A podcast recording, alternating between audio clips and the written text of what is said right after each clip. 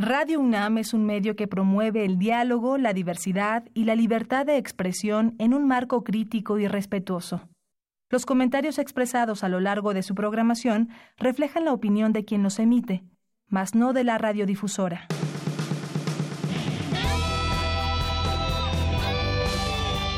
Prisma RU. Relatamos al mundo.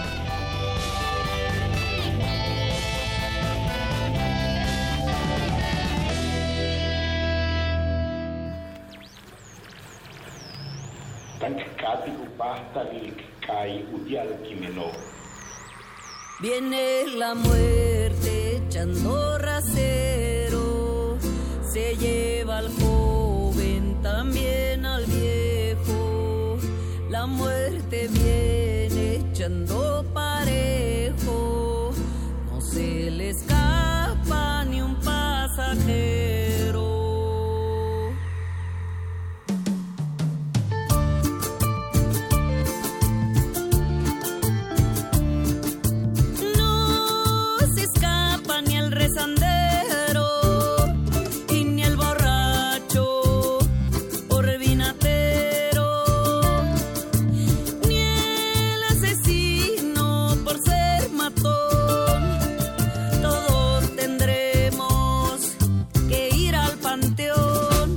Viene la muerte echando rasero, se lleva al joven también al viejo. Hola, ¿qué tal? Muy buenas tardes tengan todos ustedes que nos escuchan aquí en Prisma RU. Muy bienvenidos sean todas y todos ustedes. Escuchamos de fondo La muerte viene echando rasero de Lila Downs que viene en su disco Balas y Chocolate. Pues para comenzar la fiesta a nuestras y nuestros muertos que caracteriza este mes de noviembre en nuestro país, donde se concentran las nostalgias, el cariño, el agradecimiento, la memoria, la tradición, la cultura. Fiesta que ha hecho que en nuestro país pues celebremos la muerte de una manera muy colorida, saborizada y especial. Soy Virginia Sánchez y aquí desde Prisma RU y a nombre de, de Yanira Morán, titular de este espacio, y a nombre de todo el equipo que hace posible esta transmisión, les saludamos con mucho gusto y le agradecemos su sintonía a través del 96.1 de FM y en www.radiounam.mx. Este viernes tendremos, por supuesto, información sobre estas festividades. Platicaremos con Mireya Imas, titular de la Dirección General de Atención a la Comunidad. Hablaremos con ella sobre la mega ofrenda de la UNAM, que año con año pues eh, se monta y siempre es dedicada a algún personaje especial. Al ratito platicaremos con ella más detalles. Asimismo, el historiador Alfredo Ávila nos hablará sobre el origen y trascendencia de la festividad de muertos en nuestro país. Tendremos música con el grupo Toque Bulanga, quienes nos hablarán de su reciente material. En la cabina nos acompañará Russell Álvarez, actor, guionista y productor de cine y de teatro, quien nos compartirá detalles sobre la obra Azul Salamandra. Tendremos información sobre el acuerdo entre la UNAM y el STUNAM respecto al incremento salarial, también sobre el premio, premio Universidad Nacional 2019, conoceremos detalles sobre un parche para la piel de personas con diabetes. También habrá información sobre los retos que desde la mirada de un especialista, ella dice, enfrenta pues América Latina y el Caribe y también tendremos información sobre la ofrenda del Instituto Politécnico Nacional y como todos los viernes tendremos las secciones de refractario y melomanía RU. Así que quédese con nosotros durante las siguientes dos horas aquí en Prisma RU donde relatamos al mundo.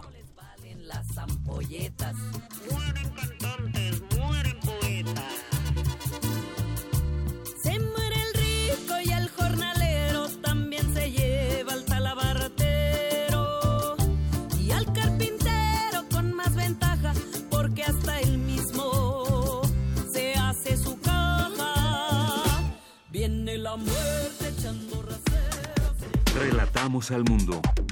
Relatamos al mundo.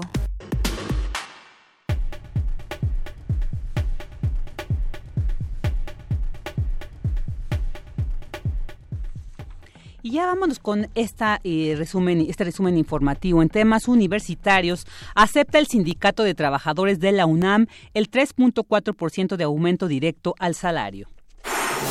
Entregan el premio Universidad Nacional y el reconocimiento Distinción Universidad Nacional para Jóvenes Académicos 2019. Los detalles más adelante con nuestro compañero Abraham Menchaca. Y Dulce García nos hablará de un parche para regenerar en menor tiempo la piel de diabéticos. Este fue creado por expertos del Instituto de Investigaciones en Materiales. Y hoy inicia la mega ofrenda de la UNAM, este año dedicada a Emiliano Zapata. El Instituto Politécnico, por su parte, dedicará sus ofrendas a sus fundadores. La información la tendremos con Cindy Pérez Ramírez. En temas nacionales, Jaime Bonilla rindió este viernes protesta como gobernador de Baja California por un periodo de cinco años. La Secretaría de Gobernación, la secretaria de Gobernación Olga Sánchez Cordero, asistió en representación del presidente Andrés Manuel López Obrador. Luis Crescencio Sandoval, titular de la Secretaría de la Defensa Nacional, explicó que el coronel Juan José Verde no participó en el operativo en, Culiacán, Sinaloa, pues es quien coordina desde la Ciudad de México. En temas internacionales, la Conferencia Internacional sobre el Cambio Climático COP25 se celebrará finalmente en España a principios de diciembre, en lugar de Chile, que tuvo que renunciar a su organización a causa de la crisis política y social que vive. Así lo anunció la ONU. Y las autoridades rusas comenzaron a aplicar este viernes una controvertida ley para crear una Internet soberana aislada de los grandes servidores mundiales, iniciativa denunciada como un control excesivo por parte de los defensores de las libertades.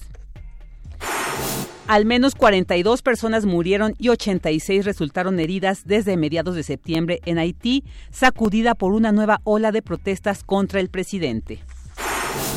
En temas culturales, la pintora Rina Lazo, de 96 años, falleció este viernes en su domicilio de la Ciudad de México. La creadora México-Guatemalteca, discípula de Diego Rivera, murió de un infarto, así lo informaron sus familiares. Campus RU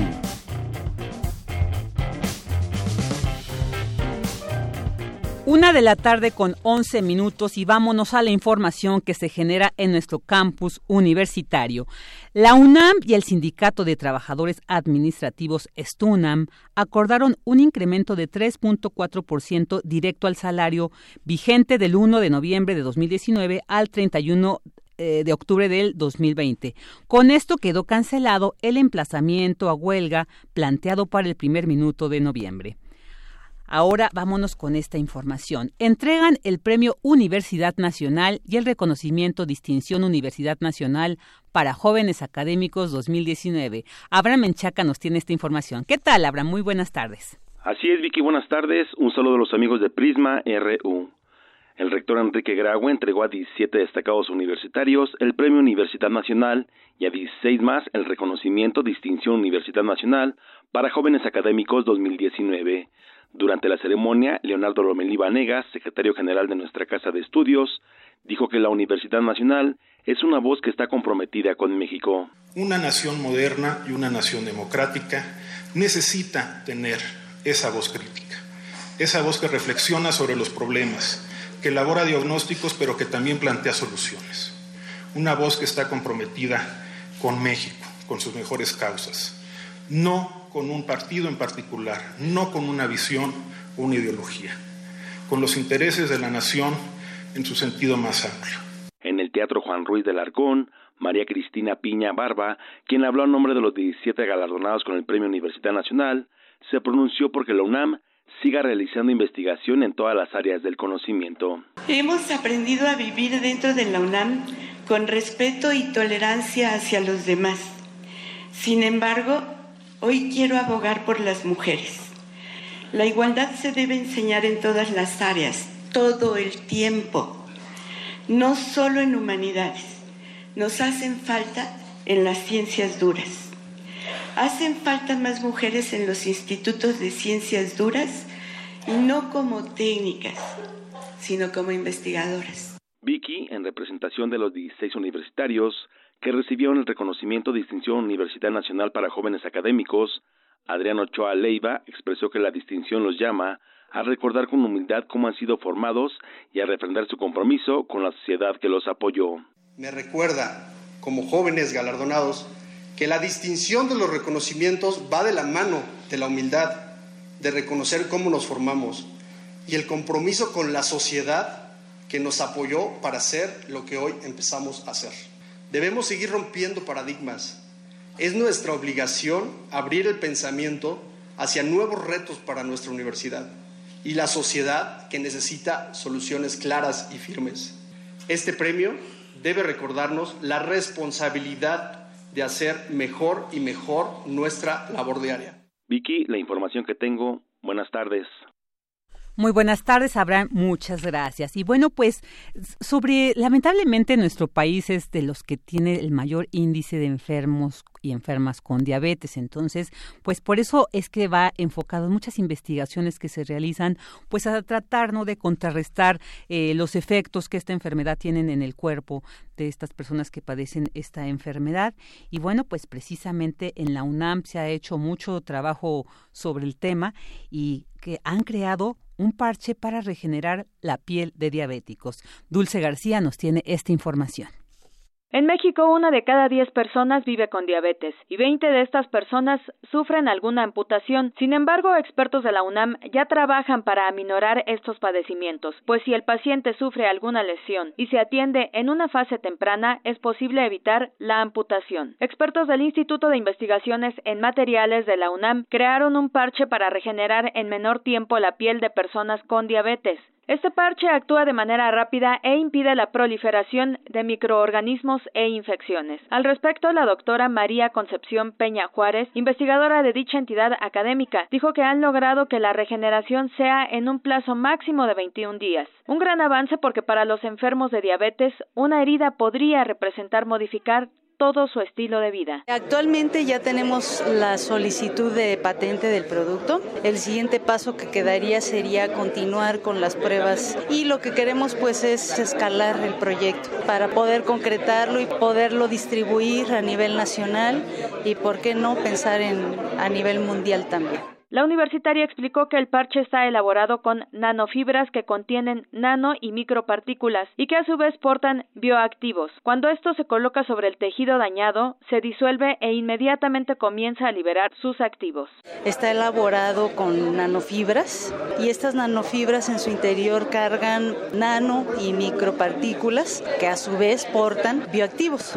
El objetivo primordial es que cuando el parche se coloca sobre la herida de un un enfermo de diabetes que presenta una úlcera diabética, el parche se disuelve e inmediatamente comienza a liberar el bioactivo que carga. De esta forma nosotros podemos lograr incluso que la regeneración de ese sitio se lleve a cabo en un periodo no mayor a 21 días, lo cual para un enfermo de diabetes con una lesión de este tipo representa una modificación en su estilo de vida, en sus hábitos. Entonces este parche al actuar de manera tan rápida, evita que la herida se infecte, que crezcan microorganismos ahí y que incluso pueda llegar hasta la amputación. Este proyecto, desarrollado en el laboratorio de Ricardo Vera Graciano, donde se hace ingeniería de tejidos, obtuvo el primer lugar en la categoría de proyecto de investigación en el área de innovación tecnológica, así como el mayor puntaje de la segunda edición del concurso Impulso a la Innovación en la UNAM, convocado por la Coordinación de Innovación y Desarrollo y cuyo objetivo es incentivar la innovación tecnológica y la cultura de la propiedad industrial. Este es el reporte. Muy buenas tardes.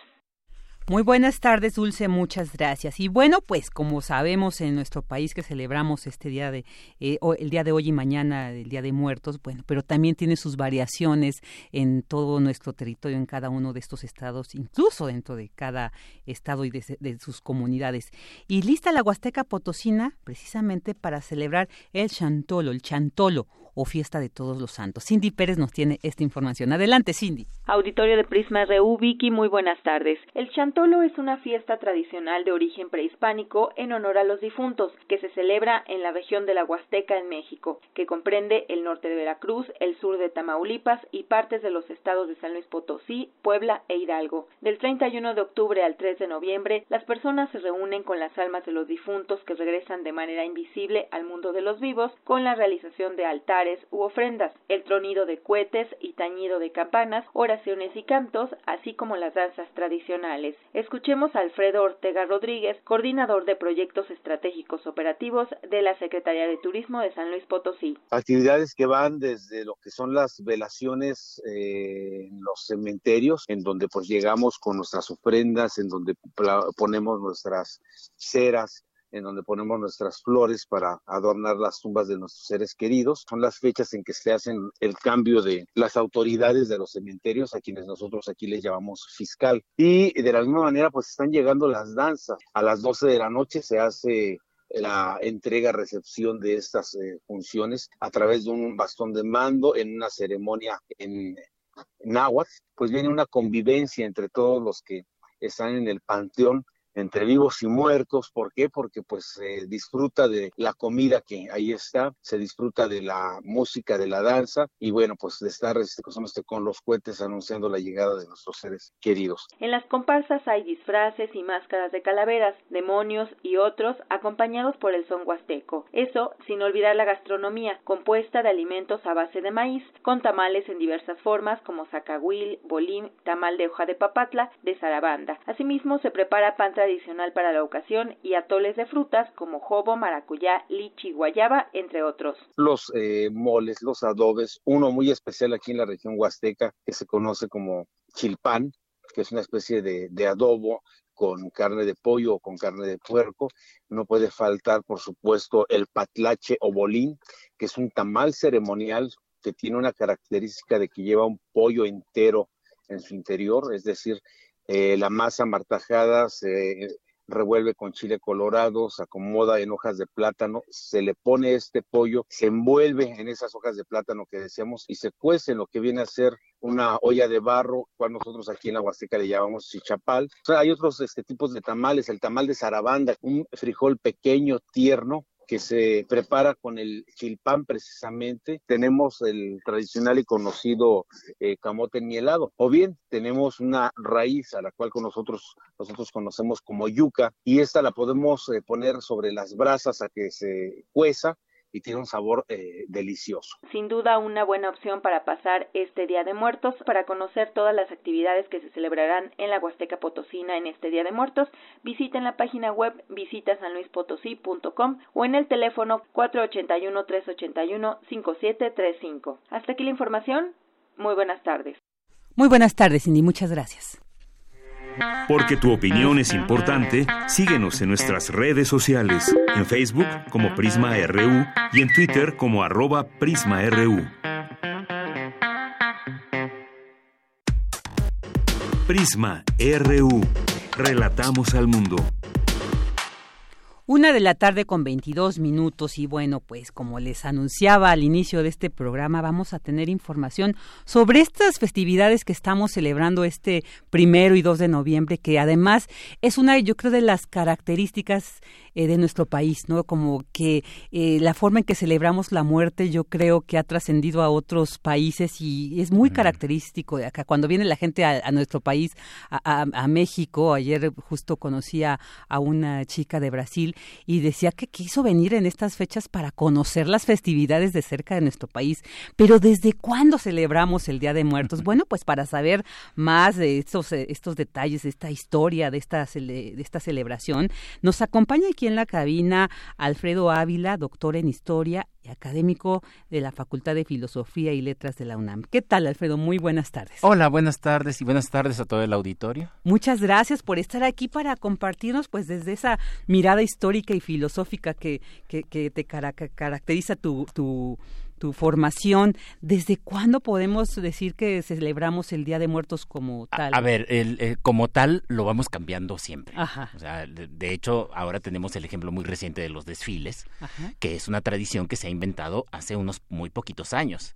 Eh, nosotros sabemos que se ha inventado hace pocos años, pero los chicos, yo me imagino que los chicos que ahora tienen 6, 7 años, dentro de 20, van a pensar que es una tradición que viene desde siempre, ¿no? Entonces, e, eso es lindo porque son tradiciones que se van inventando y antes de, decir lo, que quiero, lo que quiero decir acerca de cómo se conformó la tradición de Día de Muertos, es una tradición mexicana, pero eso no significa que sea una tradición prehispánica. Es decir, no es una tradición que se haya mantenido pura, sino que es una tradición que incorpora muchas cosas de todo el mundo. Para empezar, eh, fieles difuntos y todos los santos son tradiciones católicas. Eso es eh, eh, indudable. Segundo, eh, son tradiciones católicas que se incorporaron en México en la época colonial y que, por supuesto, en distintas regiones y particularmente en los pueblos indígenas se fueron adaptando con tradiciones locales. Entonces, la tradición de hacer los altares de muertos es una tradición europea, es una tradición de origen pagano. Esto lo decía muy bien Ignacio Manuel Altamirano en el siglo XIX, que decía, bueno, esta tradición que viene de los paganos de darle la comida a las almas de los muertos. Y esto sabemos que los romanos lo, lo, hacían. Eh, bueno, esto se adapta en México pero en México, por supuesto, se usan las cosas que están a la mano, entonces se usan los alimentos que tenemos acá, el maíz fundamentalmente, pero también las flores, la flor de cempasúchil, que es tan característica de esta época. Entonces, eh, me parece que sí es mexicano, pero cuando digo mexicano quiero decirlo en ese sentido más completo, eh, y, lo digo para evitarnos esta idea de que, de que eh, una cosa es lo mexicano y otra cosa son las influencias de fuera. no, esto es mexicano porque tiene tiene influencias de todas partes.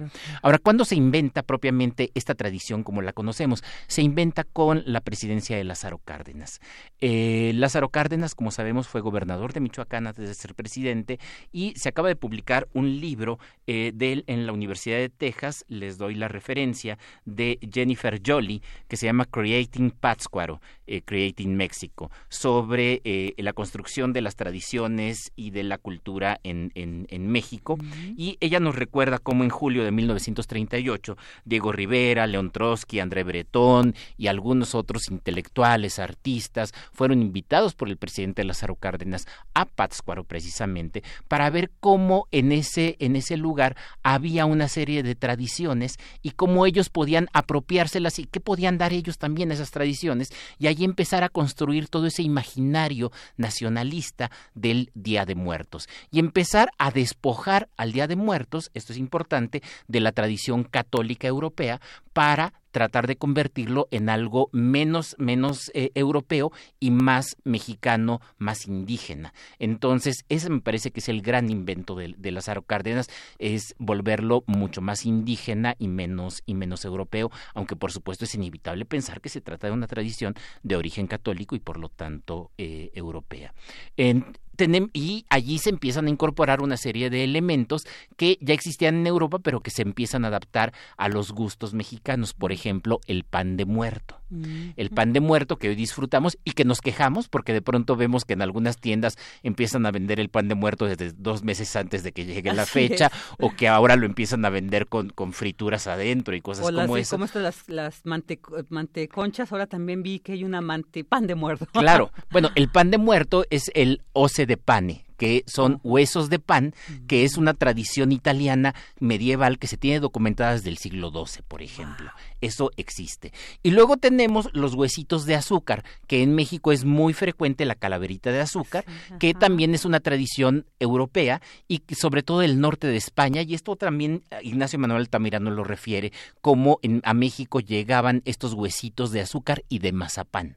Lo que yo sí creo que se, que se terminó eh, adaptando más al sentido mexicano, porque en Europa no lo he visto, es que sean calaveritas. De hecho, en Europa una calaverita asustaría un poco. Es más bien el huesito y esta cosa, pero sí son de azúcar y de mazapán. Entonces, lo que tenemos, la tradición del Día de Muertos es una tradición sincrética y eso es algo que me parece que me parece que es más valioso que simplemente mantener aquella vieja discusión de si es mexicano o si es extranjera y pensarlo sobre todo en, términos de la relación que tenemos con nuestro vecino del norte y con su tradición del Halloween, que, que también luego en México se pone la gente muy patriótica y dice no, el Halloween no, pero si nos fijamos bien la tradición del Día de Muertos también ha incorporado elementos del Halloween.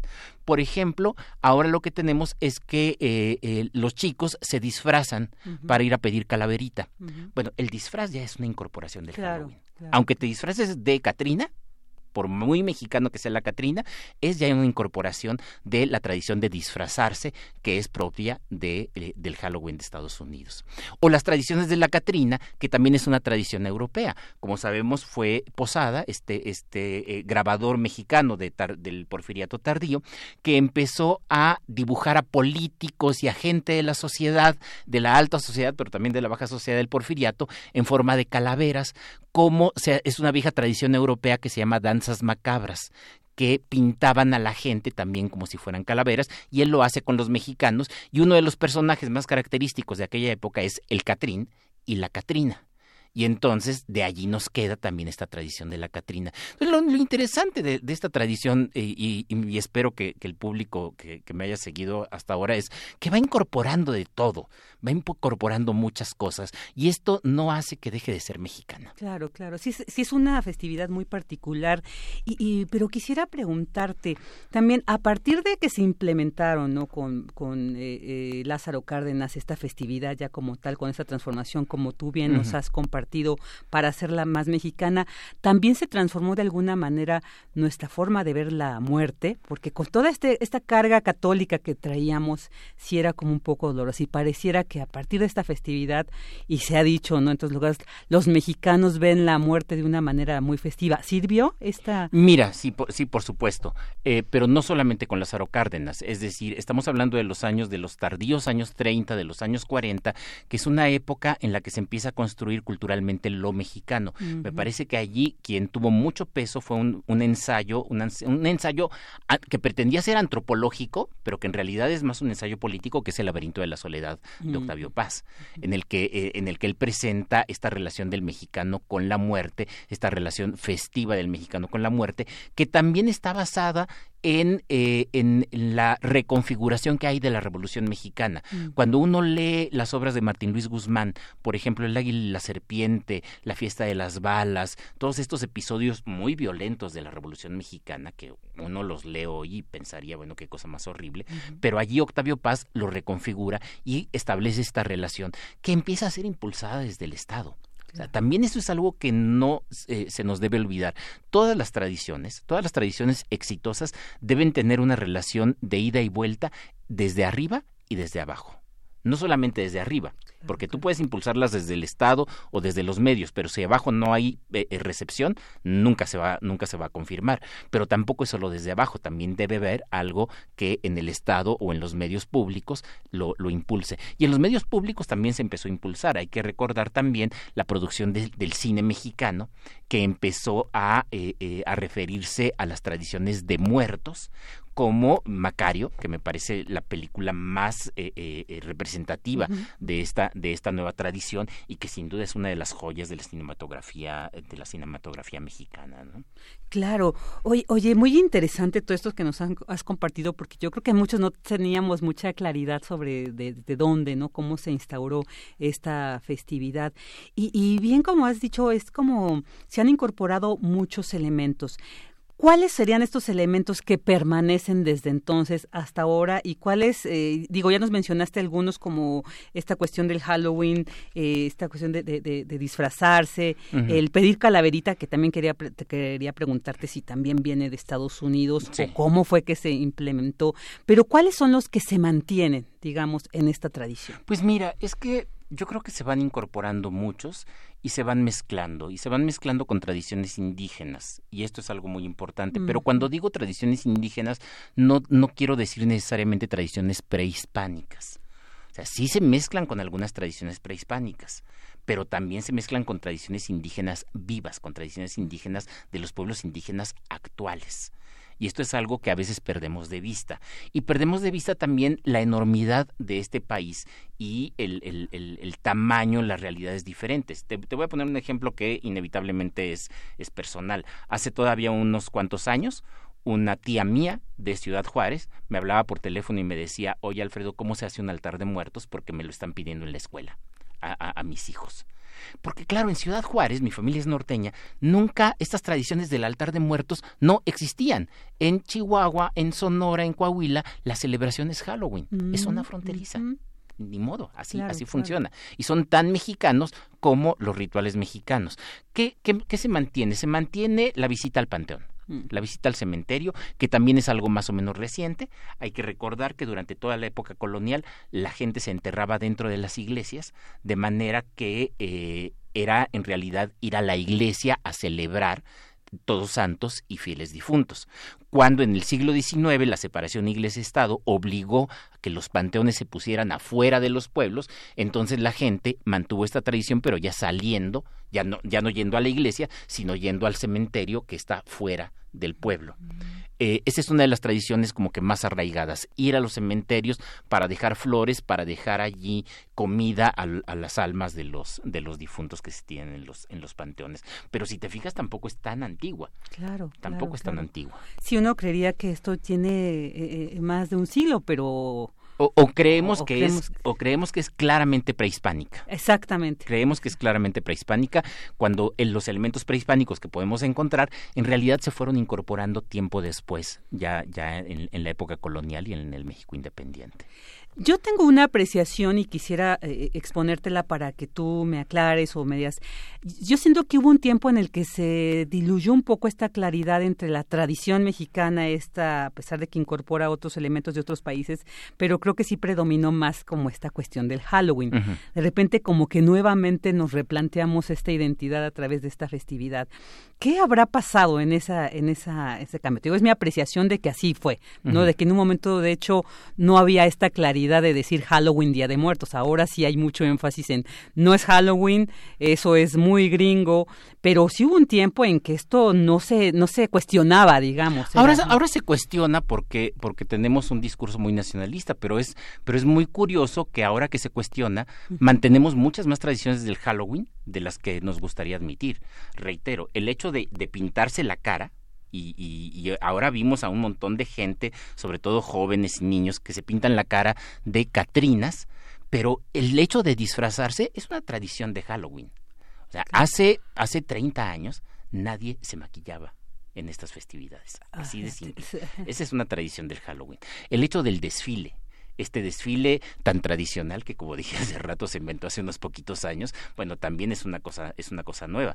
Y aunque no nos guste, pero algo que está marcando mucho la tradición de Día de Muertos en este momento es una película todos sabemos cuál es, Coco, claro, que se hizo hace muy poquito tiempo. Es inevitable esta relación con Estados Unidos. Y no me, y fíjate que no me parece dañina, es decir, contra lo que dicen los puristas que quisieran que todo se mantuviera puro, pero me parece que la tradición de Día de Muertos es el mejor ejemplo de que se puede tener una tradición mexicana completa, exportable, que, que es turísticamente rentable, que da identidad incluso, pero que al mismo tiempo recupera elementos de todas partes del mundo, desde tradiciones romanas, tradiciones paganas europeas, tradiciones de, eh, católicas europeas, tradiciones estadounidenses, tradiciones comerciales actuales, las tradiciones nacionalistas que se hicieron en los años 30 y los años 40 en México, o sea, y, y, además esta pretensión de que es prehispánica, cuando en realidad tengo la impresión de que la vinculación con los pueblos indígenas es más con los pueblos indígenas actuales que con los de hace 500 años y aún así es una tradición que nos da identidad como mexicanos. Claro, definitivamente. Pues Alfredo Ávila, te agradecemos muchísimo. Creo que nos has dado muchos elementos que nos aclaran esta festividad que nos hoy nos convoca, ¿no? A, a, estar aquí celebrando y te agradecemos mucho el que nos hayas acompañado para compartirnos, pues todo este bagaje histórico de esta festividad. Muchas gracias. Gracias a ustedes. Alfredo Ávila, doctor en Historia y académico de la Facultad de Filosofía y Letras de la UNAM. Porque tu opinión es importante, síguenos en nuestras redes sociales, en Facebook como Prisma RU y en Twitter como arroba PrismaRU.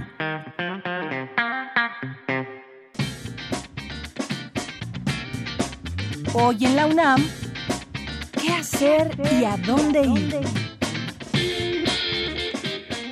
El antiguo Colegio de San Ildefonso te invita a la conferencia Mitos de Creación, a cargo de las artistas Sandra Pani y Mercedes Gertz, en la que conversarán sobre la exposición Árbol de Huesos y el proceso de creación de los más de 80 dibujos y pinturas que la integran, producidos entre 1998 y 2019, realizados con materiales como radiografías, papel, lino, hoja de oro y madera, además de objetos como piedras, huesos, conchas y plumas. Esta conferencia se llevará a cabo hoy a las 17 horas en el antiguo Colegio de San Ildefonso. La entrada es libre. Como parte del especial de Día de Muertos, TV UNAM transmitirá la cinta El Show Debe Seguir, de Bob Foss, quien retrata a un prestigioso director de teatro en Broadway que sufre un infarto y es sometido a una cirugía a corazón abierto justo en la cúspide de su carrera artística. No te pierdas esta entrañable historia y sintoniza hoy la señal de TV UNAM por el canal 20.1 de televisión abierta en punto de las 22 horas. Otra opción que no puedes dejar a un lado en este Día de Muertos es visitar la ya tradicional mega ofrenda de la UNAM, que este año rendirá homenaje al revolucionario Emiliano Zapata a 100 años de su muerte. Asista a la inauguración que se llevará a cabo hoy a las 17 horas en la Plaza de Santo Domingo, ubicada en calle República de Brasil sin número en el centro histórico de la Ciudad de México. La mega ofrenda universitaria podrás visitarla del primero al 3 de noviembre en un horario de 10 a 21 horas.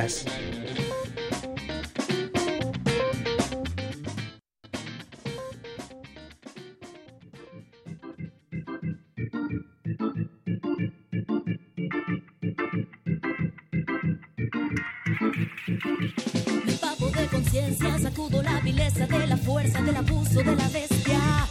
Cuerpo mío, me pertenezco mía. Yo soy la sagrada esencia que sostiene la herencia de la grandeza de todo mi linaje femenino ancestral. Esa cálida voz que presagia y anuncia la paz. Esa cálida voz que presagia y anuncia la paz. Derrumbando la sumisión y la desolación, todo el miedo y la resignación. Trascender el dolor es hoy la misión. Ven hermana, hermano, acércate hoy. Venceremos, venceremos. Una de la tarde con 40 minutos y bueno, seguimos aquí celebrando esta festividad de Día de Muertos, seguimos también con música como les anuncié y estamos escuchando de fondo Ella es, esta canción de Toque Bulanga, una gran agrupación que hoy nos vienen a compartir, bueno, sobre todo Fernando La Voz nos viene a compartir eh, este proyecto, ¿no? Hacia dónde van, qué están haciendo, cosas muy interesantes que ahorita ustedes estarán escuchando. Así que, bueno, le doy la bienvenida a Fernando Campos. ¿Qué tal, Fer? Muy buenas tardes. Hola, buenas tardes.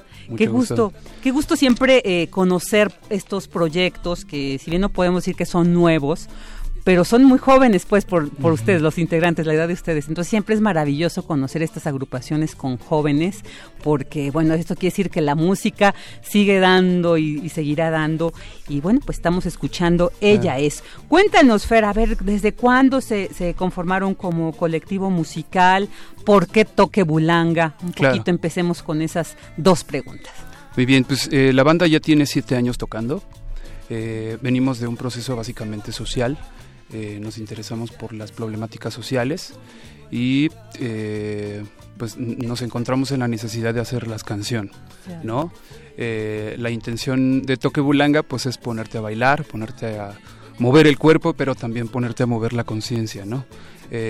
buscamos eso, ejercitar la empatía, ejercitar la memoria, dejar esta semilla en nuestro público, ¿no? Eh, las problemáticas sociales no, no, son una moda, entonces, eh, pues eso es lo que buscamos. Y Bulanga viene de bulla, viene de, de, esto, de alzar la mano, de gritar bulla, de, todos unidos, es esto, es un, un grito de unión. Claro, y como en las manifestaciones, ¿no? También esto es muy característico, la música, la bulla, creo que como tú bien lo mencionas, es un elemento que, que pues refleja este sentido de lucha y qué importante también escucharlo a través de la música. Creo que es una manera muy especial de, como bien dices, de generar conciencia. Cuando eh, escuchamos música con un discurso, con una lírica que tiene mucho sentido, que nos hace reflexionar, creo que es importante y por eso, pues qué, qué, qué chido decir que existe Toque Bulanga que escuchábamos, ahí en ella escuchaba a mi querida Olinka, entonces veo que tienen participaciones con también músicas y músicos muy interesantes. ¿Cómo se llama este disco de Toque Bulanga? El primer disco que lanzamos el año pasado se llama Despega, con ocho temas originales. Y bueno, pues ahora estamos eh, a partir del de, mes pasado conmemorando el quinto aniversario de la desaparición de los 43 desaparecidos de Ayotzinapa, lanzamos este tema que lleva por nombre Minerva Bello, que es el que estamos presentando acá. Muy bien, sí, que estaremos escuchando ahorita al final para que le pongamos atención y hablemos un poquito también de esta situación y de este compromiso de, de los músicos, de, a través de la música, de familiarizarse y solidarizarse con estas causas como esta de los 43 estudiantes de Ayotzinapa que tanto nos ha dolido como país. Y pero bueno, vamos a ver, son ocho integrantes Toque Bulanga, además hay nueve. ya son nueve, muy bien. Oye, qué padre, porque además las agrupaciones tienden a veces a disminuir, ¿no? Estos conflictos, lo difícil que, que, representa mantener una banda unida, pero que se integre un, eh, un elemento más, pues esto está, esto refleja de que es una, es una agrupación que va dando, que se va generando, que se va enriqueciendo y que se va pues madurando. Cuéntame cómo ha sido esta toda esta trayectoria, ¿qué podrías decir que es el toque bulanga de hace unos años cuando iniciaban, cuando se pusieron de acuerdo y dijeron vamos a hacer música ahora? ¿Cuál es la experiencia que nos puedes compartir desde entonces? Sin duda, pues es un proceso de mucho aprendizaje, es un proceso como, como bien lo mencionas de mucha resistencia. Eh, hoy en día, pues la escena musical no es nada fácil por el hecho de pues de que hay que vivir de algo, ¿no? Entonces eh, hay que resistir esto, ¿no? En, la música. Entonces, eh, pues hemos aprendido mucho y, el proceso también que nos ha acercado a las luchas, a los, a los movimientos sociales, pues nos ha dejado una gran enseñanza también, ¿no? Entonces, pienso que también parte de este acercamiento a las luchas sociales es la que ha nutrido a Toque Bulanga, ¿no? La que ha ha hecho que, pues que nos consolidemos y que también la banda se solidifique en ese sentido, ¿no? en, saber que estamos haciendo música con este motivo este, y bueno, eso es lo que nos nutre. Oye, y, y nueve elementos los que conforman Toque Bulanga, ¿qué tan difícil es eh, componer, es ponerse de acuerdo en qué canciones, en qué letras, en qué música? ¿Cómo, cuéntanos un poquito. Pues el proceso es muy colectivo. Eh, todas las canciones tienen aporte de todos y cada uno de los integrantes.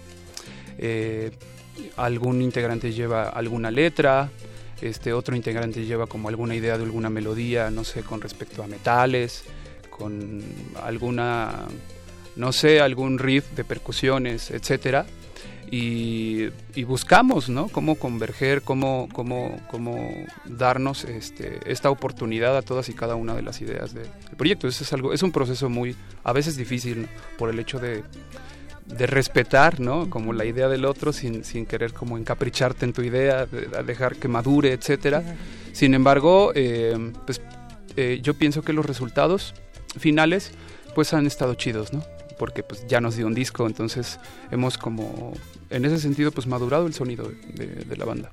Claro, y han tenido muchísimas presentaciones, esto seguramente ya tienen un público seguidor, pero pues para quienes apenas están acercándose en esta entrevista, pues ya vieron todo este proceso previo que tiene una banda, siempre vale la pena apreciarlo ya con este producto final como es este disco que vamos a estar, que estamos escuchando, ¿no? También de fondo. ¿Seguimos escuchando ella eso o estamos escuchando ya tus lunares?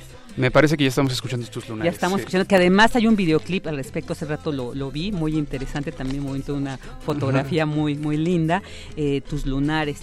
Cuéntanos, porque también, o sea, es hablar de la lucha, pero también la lucha diaria personal implica también el amor, ¿no? implica la amistad. Cuéntanos un poquito de tus lunares. Sí, bueno, pues la canción. La canción. la canción. este, la canción de tus lunares, eh, pues es una canción que es un tributo a la belleza de la mujer. Eh, es como este acercamiento, ¿no? Que hay ahí de, perderse como el miedo a, toda la piel completa, ¿no? Y hacer como este recuento de tus lunares, ¿no? Este, es eso básicamente, es una canción de, amor, de acercamiento. Qué bien, qué, qué lindo. Oye, ahora vámonos a platicar sobre esta canción que también están presentando y que es muy, es muy interesante. O sea, como decíamos al principio, la música yo creo que es un, un una vía muy importante, muy interesante, tanto para manifestar ¿no? lo que está pasando, lo que pensamos, lo que sentimos, pero también para generar esos puentes y esos vínculos. Y bueno, pues esta canción de Minerva Bello, ¿no? que es una de las madres de los 43, de uno de los 43 normalistas desaparecidos de Everardo Rodríguez, Rodríguez Bello. Y bueno, cuéntanos eh, cómo fue que decidieron, cómo fue todo el proceso para llegar a construir esta canción dedicada a esta pues maravillosa mujer. Bueno, la canción, eh, y, yo, yo tenía un pedazo de la letra, eh, llevé al ensayo parte de la melodía y parte de la letra de la canción y bueno, ahí de manera colectiva la empezamos a construir. Eh, otro integrante que, es Héctor Solís, que toca el saxofón en la banda, eh, entre él y yo completamos la letra y, bueno, ya el proceso musical, como te comentaba hace rato, pues tiene que ver básicamente con pues con todo el con todo el proceso ¿no? de, construcción musical y colectiva entonces cuando estábamos en esta consolidando la canción y terminando de hacerla eh, precisamente este compañero eh, nos propuso, porque nos acabamos de enterar de la muerte de, Minerva Bello, nos propuso que le pusiéramos como, como nombre de Minerva Bello a esta canción. Eh, pues buscando ejercitar la memoria, ¿no? Buscando no olvidar eh, y buscando pues hacer como este respetuoso homenaje, ¿no? A su nombre y, bueno, a su lucha, ¿no? Que tuvo, este, pues buscando también enaltecer como el nombre de, todas y cada una de las madres que hoy en día pues siguen buscando a sus hijos, eh, de los 43 y de todos los miles de desaparecidos que hay en este país, ¿no? Y que como Minerva pues a veces eh, les alcanza la muerte sin haber encontrado ¿no? algún dato, alguna referencia, alguna señal. Y, bueno, ¿han tenido algún acercamiento con los 43 cuando los padres han mostrado esta canción? ¿Cuál ha sido la respuesta? Cuenta. Hemos tenido la oportunidad de tocar en el, en el plantón de ahí de los 43. Eh, hemos buscado como, como hay algunos compañeros que están un poco más de cerca eh, con la lucha. Eh, hemos y, y, bueno, no, no, sabemos a ciencia cierta si conocen la canción. Eh, em, y, bueno, pues, la intención pues es que la conozcan, ¿no? Obviamente, pero eh, pues sí, hemos buscado pues de alguna manera como que la conozcan, ¿no? Que, llegue ahí también a ellos para que se, reflejen. Y bueno, pues ya para terminar, cuéntanos, dile, a, quienes nos escuchan dónde pueden encontrar el material de Toque Bulanga, como esta canción de Minerva Bello. Claro, pues en todas las redes sociales. Estamos ahí. Como Toque Como Bulanga. Toque Bulanga, así es. Y bueno, pues todo, todo nuestro material pueden encontrarlo en pues todas las plataformas de moda, ¿no? Como YouTube, Spotify. Claro, y en Facebook, Twitter también están como Toque Bulanga. Bueno, pues Fernando Campos, muchísimas gracias por habernos compartido lo interesante de este proyecto Toque Bulanga. No olviden, ahí búsquenlo, todas las plataformas. Ahora afortunadamente hay esta accesibilidad, entonces no hay que perdernos, pues sobre todo eh, los proyectos de estos grupos con este compromiso social, con este compromiso que a través de la música pues nos buscan también seguir generando esa reflexión. Muchas gracias, Fer. Muchas gracias a ti por la invitación. Regresamos hasta encontrarte. Mira cómo va, ve su caminar. Es otra madre que sigue buscando sin cesar.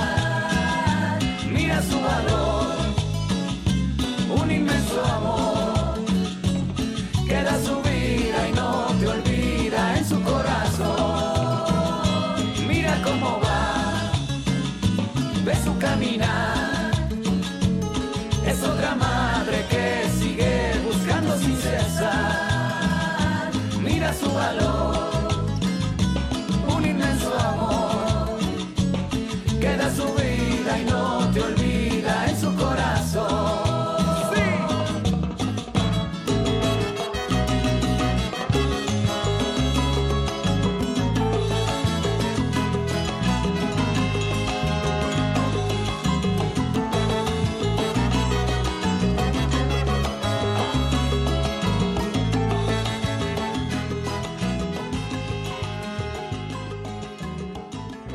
Porque tu opinión es importante, síguenos en nuestras redes sociales, en Facebook como Prisma RU y en Twitter como arroba PrismaRU.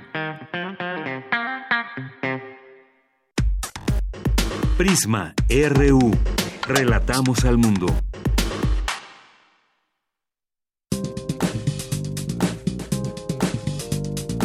Cultura RU.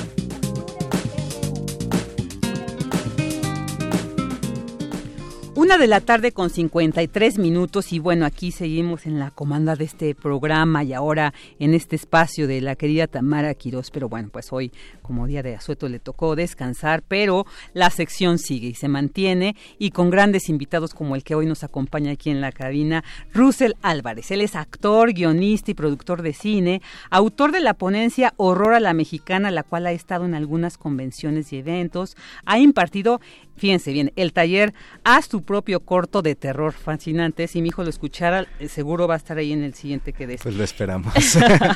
y este 2 y 3 de noviembre se estrenará la obra Azul Salamandra, Día de Muertos, que es sobre la que nos vas a platicar, creo, ¿verdad? Bienvenido, Russell. ¿Qué, tal? ¿Cómo estás, Virginia? Un placer acompañarte. igualmente, igualmente. Pues cuéntanos, eh, ¿Qué será? Tenemos mucho, creo que muchos temas, lamentablemente poco tiempo, pero quiero abordar este, esta cuestión del terror, ¿no? Esto de, de qué vamos a encontrar también con toda esta experiencia que tiene sobre este tema eh, en la obra Azul Salambranda. Sí, bueno, eh, de entrada platicarles alguna vez eh, que ya hemos pasado por aquí, que Generalmente el trabajo en el que me especializo es, es de horror en cuestión de guionismo, de dirección de cine y de pronto también he tenido la suerte de hacer otras cosas como actor, como en este caso.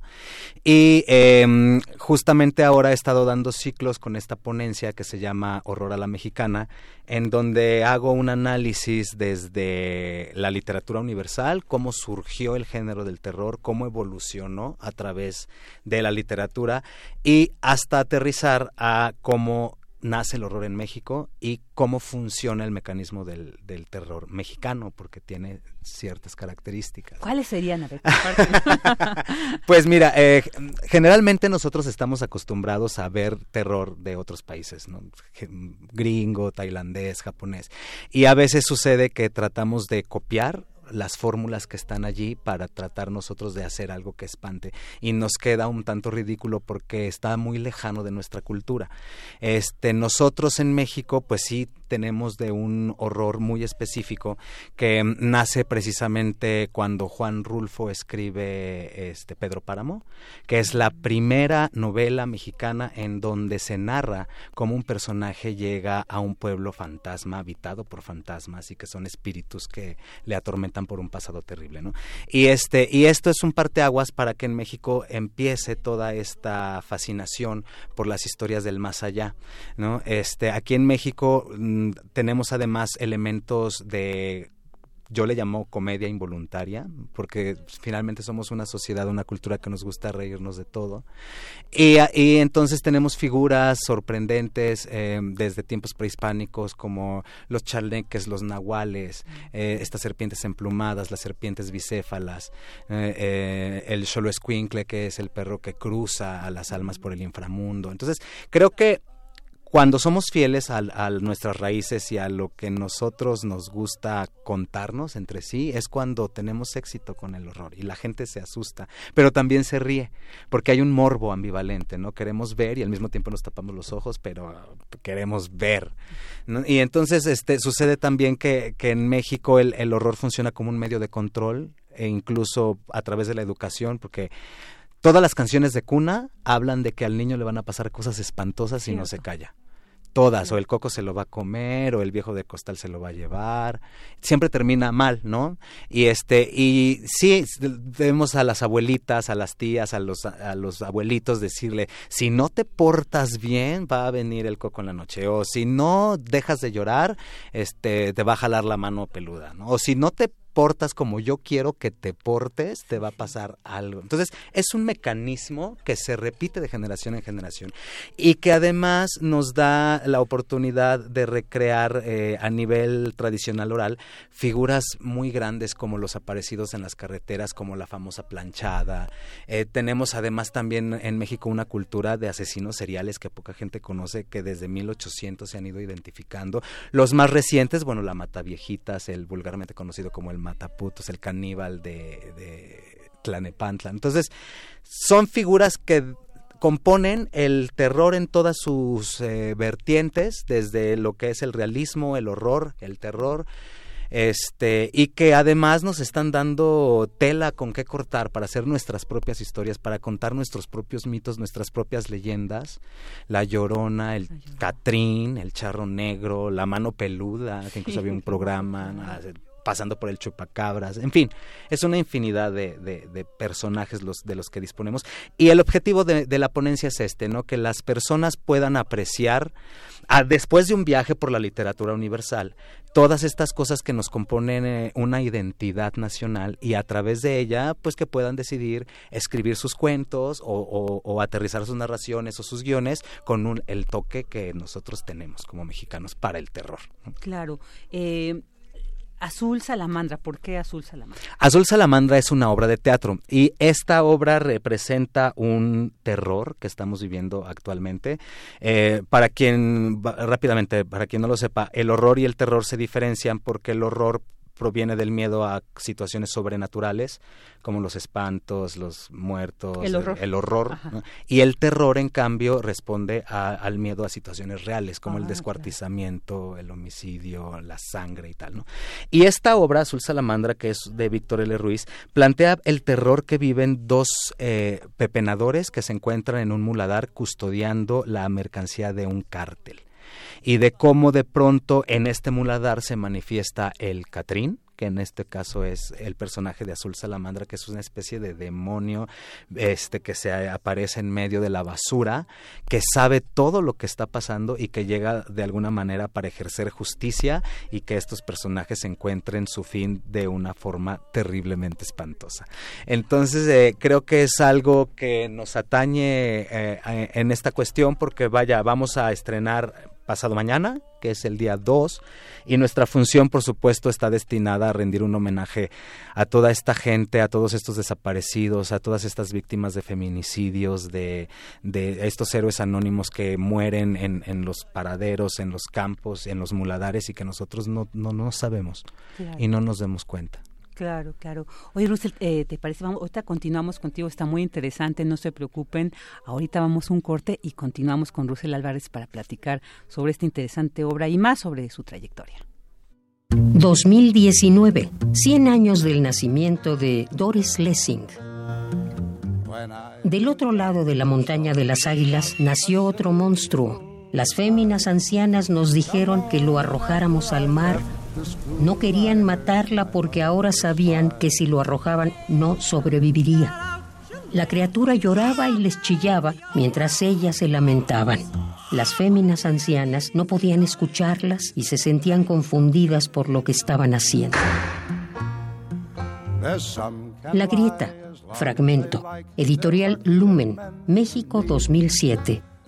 Doris Lessing era una mujer, bueno, es una, una de las escritoras más prolíficas y más interesantes que ha dado Inglaterra. Es una de las últimos premios Nobel, mujer.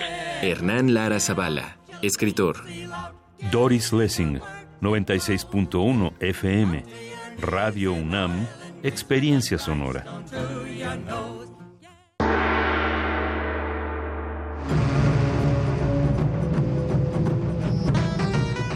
felicidad puede estar escondida en los pequeños detalles, en una nube dorada, en un disfraz de murciélago o en un champiñón verde.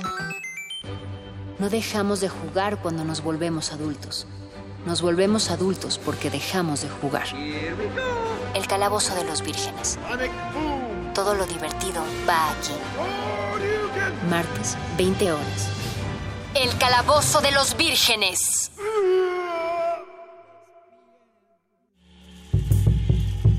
Un mito que cuenta más que una historia. Cuenta una tradición, una creencia y posiblemente una leyenda. Radio UNAM te invita a escuchar la transmisión del mito dramatizado Las dos caras de la abuela Shuhul, una adaptación radiofónica de Margarita Castillo a un cuento de la tradición oral de los tepehuanos del sur.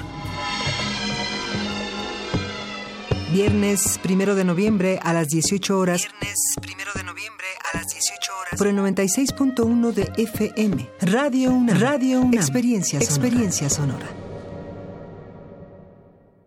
Mi INE está hecho de las primeras voces que exigieron libertad de elección y de expresión. Mi INE está hecho de esas cosas del pasado que no queremos repetir y del futuro que queremos construir. Mi INE cumple 29 años de garantizar el derecho a elecciones libres y que todas las voces cuenten. Mi INE es lo que soy.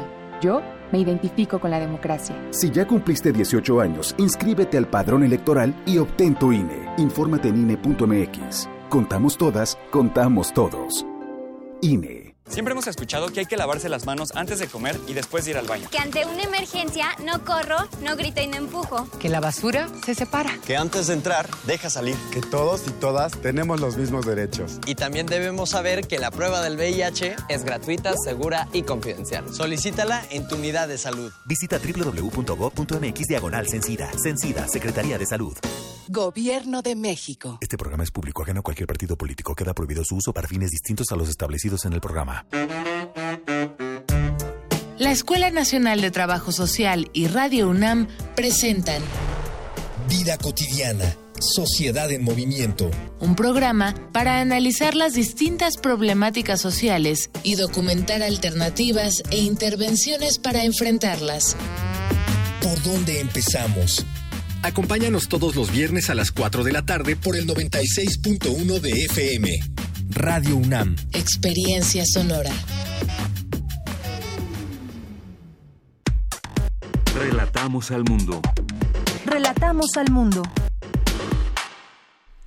Dos de la tarde con cuatro minutos. No tienen idea lo maravillada que estoy aquí con esta plática con Russell, porque estábamos hablando de esta cuestión del horror. Estábamos hablando antes del corte de Azul Salamandra, esta obra, pero ahorita vamos a continuar porque además nos trae unos regalitos, pero ahorita los anunciamos. Y, se me hace muy importante, le digo, vamos a compartir esto a nuestros radioescuchas. Yo le comentaba que a mi hijo le encanta el horror, que tiene siete años, y él me dice, Russell, de que sí es algo muy característico de estos niños. Entonces, compártenos esto que nos estabas diciendo también del, del por qué a los niños les atrae el horror? Desde tu experiencia, por supuesto que tienes toda esa experiencia en el tema. Claro, este, bueno, de entrada creo que muchos se identificarán con lo que voy a decir, que las películas que algunos de nosotros más disfrutábamos cuando éramos niños eran las de terror, porque justamente nos confronta con miedos irracionales. Y de niños tenemos muchos miedos irracionales, desde la tener miedo a la oscuridad y que sientas que ya porque pusiste tu cobija ya el muerto ya no te va a agarrar, ¿no? Y es como una protección y, y vivimos en en una, una especie de convención. Entonces el horror funciona para sublimar de alguna manera la violencia que a veces también podemos tener, ¿no? Este, porque vaya, todos a veces hemos tenido ganas de matar a alguien o hemos tenido ganas de hacer cosas terribles y este y el hecho de pronto ir a ver una película de terror que te mete sustos, que te mete en un estado de adrenalina, que te quita toda esa energía, sales del cine como si hubieras bajado de la rueda de la fortuna. ¿No? Y entonces de esa manera eh, es como una especie de, sublimación de actitudes violentas. Y te comentaba que generalmente los asiduos al horror suelen ser gente muy pacífica, muy tranquila, ¿no? Este, eh, y, de pronto nosotros nos cuestionamos si no estarán mal de su cabeza. Pero te puede gustar fíjate que yo tengo la experiencia con una, mi ópera prima es una película que se llama El que vendrá, que es totalmente de, de, de horror, terror. Y cuando la hemos llevado a festivales, resulta ser que los más prendidos siempre son los niños. Y yo nunca me planteé hacer un proyecto para niños. Yo quería asustar a la gente.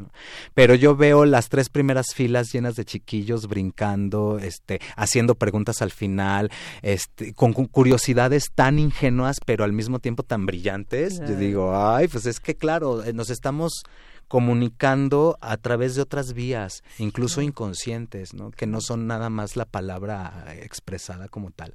Y este y el horror yo tengo esta firme convicción que sirve para eso, para desestresarnos, para confrontarnos con miedos, para bajar nuestros niveles de, de, de, coraje, de odio, de violencia. Una persona sale de una película de terror, sale tan espantada que ya no tiene ganas de hacer nada malo.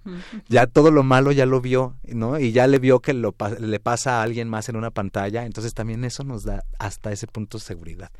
Entonces es un, es un género eh, creo que es menospreciado en algunos puntos, en, en, sobre todo en los sistemas de apoyos a creativos nacionales. Eh, los géneros de terror casi nunca entran.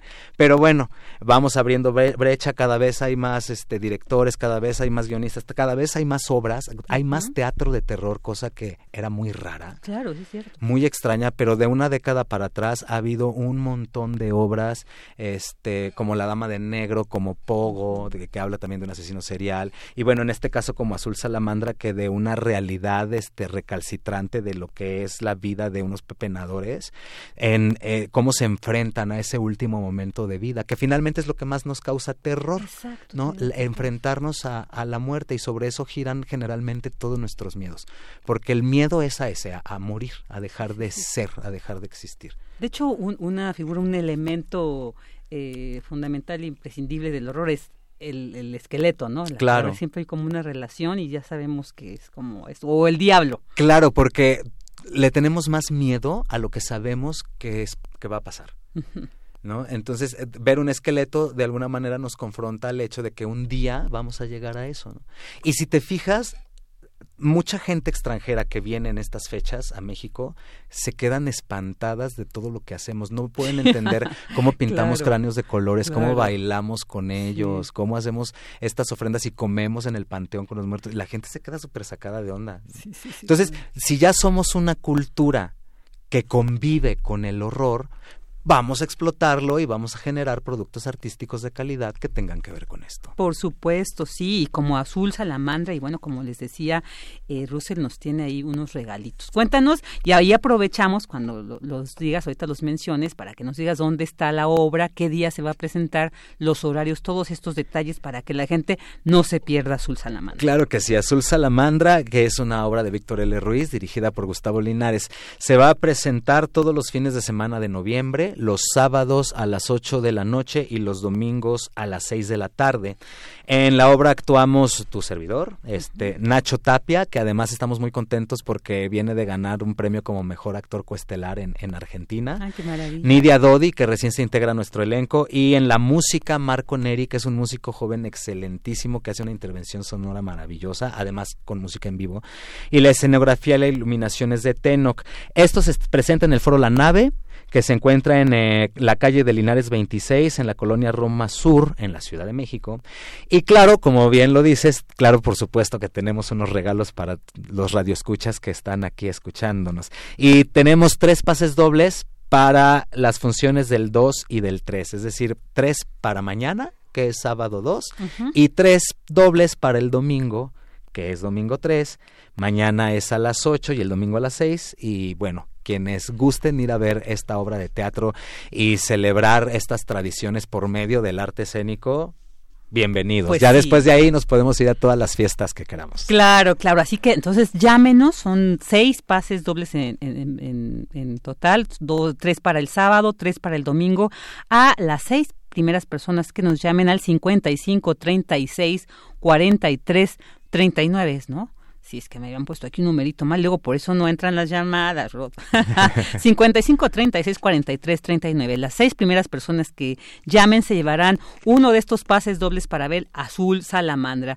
Pues Russell Álvarez, un placer enorme Igualmente, haberte tenido Virginia, aquí en esta cabina y esperemos que nos visites más seguido para presentarnos mucho más Claro que sí, con terror. mucho gusto. Lo necesitamos. Claro que sí, Él gracias. fue Russell Álvarez y bueno, nos habló sobre Azul Salamandra, así que no se lo pierdan. Mañana en la UNAM, ¿qué hacer y a dónde ir? En este fin de semana de Día de Muertos, la Filmoteca de la UNAM te invita a disfrutar de la cinta Belzebut, del director mexicano Emilio Portes y la actuación de Joaquín Cosío, quien interpreta al agente Emanuel Ritter, que investiga una serie de homicidios en la frontera de México y Estados Unidos, aparentemente vinculados a la llegada de Belcebú. Para detener esta crueldad, el agente Ritter primero tendrá que enfrentarse a sí mismo. Las funciones serán el próximo domingo 3 de noviembre a las 12, 16.30 y 19 horas en la Sala Julio Bracho del Centro Cultural Universitario. La admisión general es de 40 pesos. Te invitamos a la tercera muestra de procesos de investigación y creación en artes vivas, El gesto y la huella, cinco propuestas escénicas que son el resultado de un proceso académico de la maestría interdisciplinar en teatro y artes vivas de la Universidad Nacional de Colombia. Esta muestra estará disponible del 6 al 10 de noviembre en el Museo Universitario del Chopo, de 10 a 18 horas. La entrada es libre. El carro de comedias de la UNAM te invita a disfrutar de la obra El cornudo imaginario, original de Molière bajo la dirección de Jesús Díaz. A partir del desmayo de uno de los protagonistas, se suscita una cadena de enredos en el que todos los personajes se ven atacados por los celos. Cuando el nudo parece no resolverse, la intervención de uno de los personajes femeninos da claridad y resolución al enredo. Disfruta de esta puesta en escena que se presenta todos los sábados y domingos a las 11 horas en la explanada de la Espiga del Centro Cultural Universitario. Para Prisma RU, Daniel Olivares.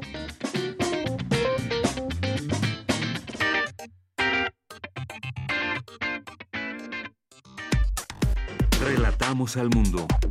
Relatamos al mundo. Porque tu opinión es importante, síguenos en nuestras redes sociales, en Facebook como Prisma RU y en Twitter como arroba PrismaRU.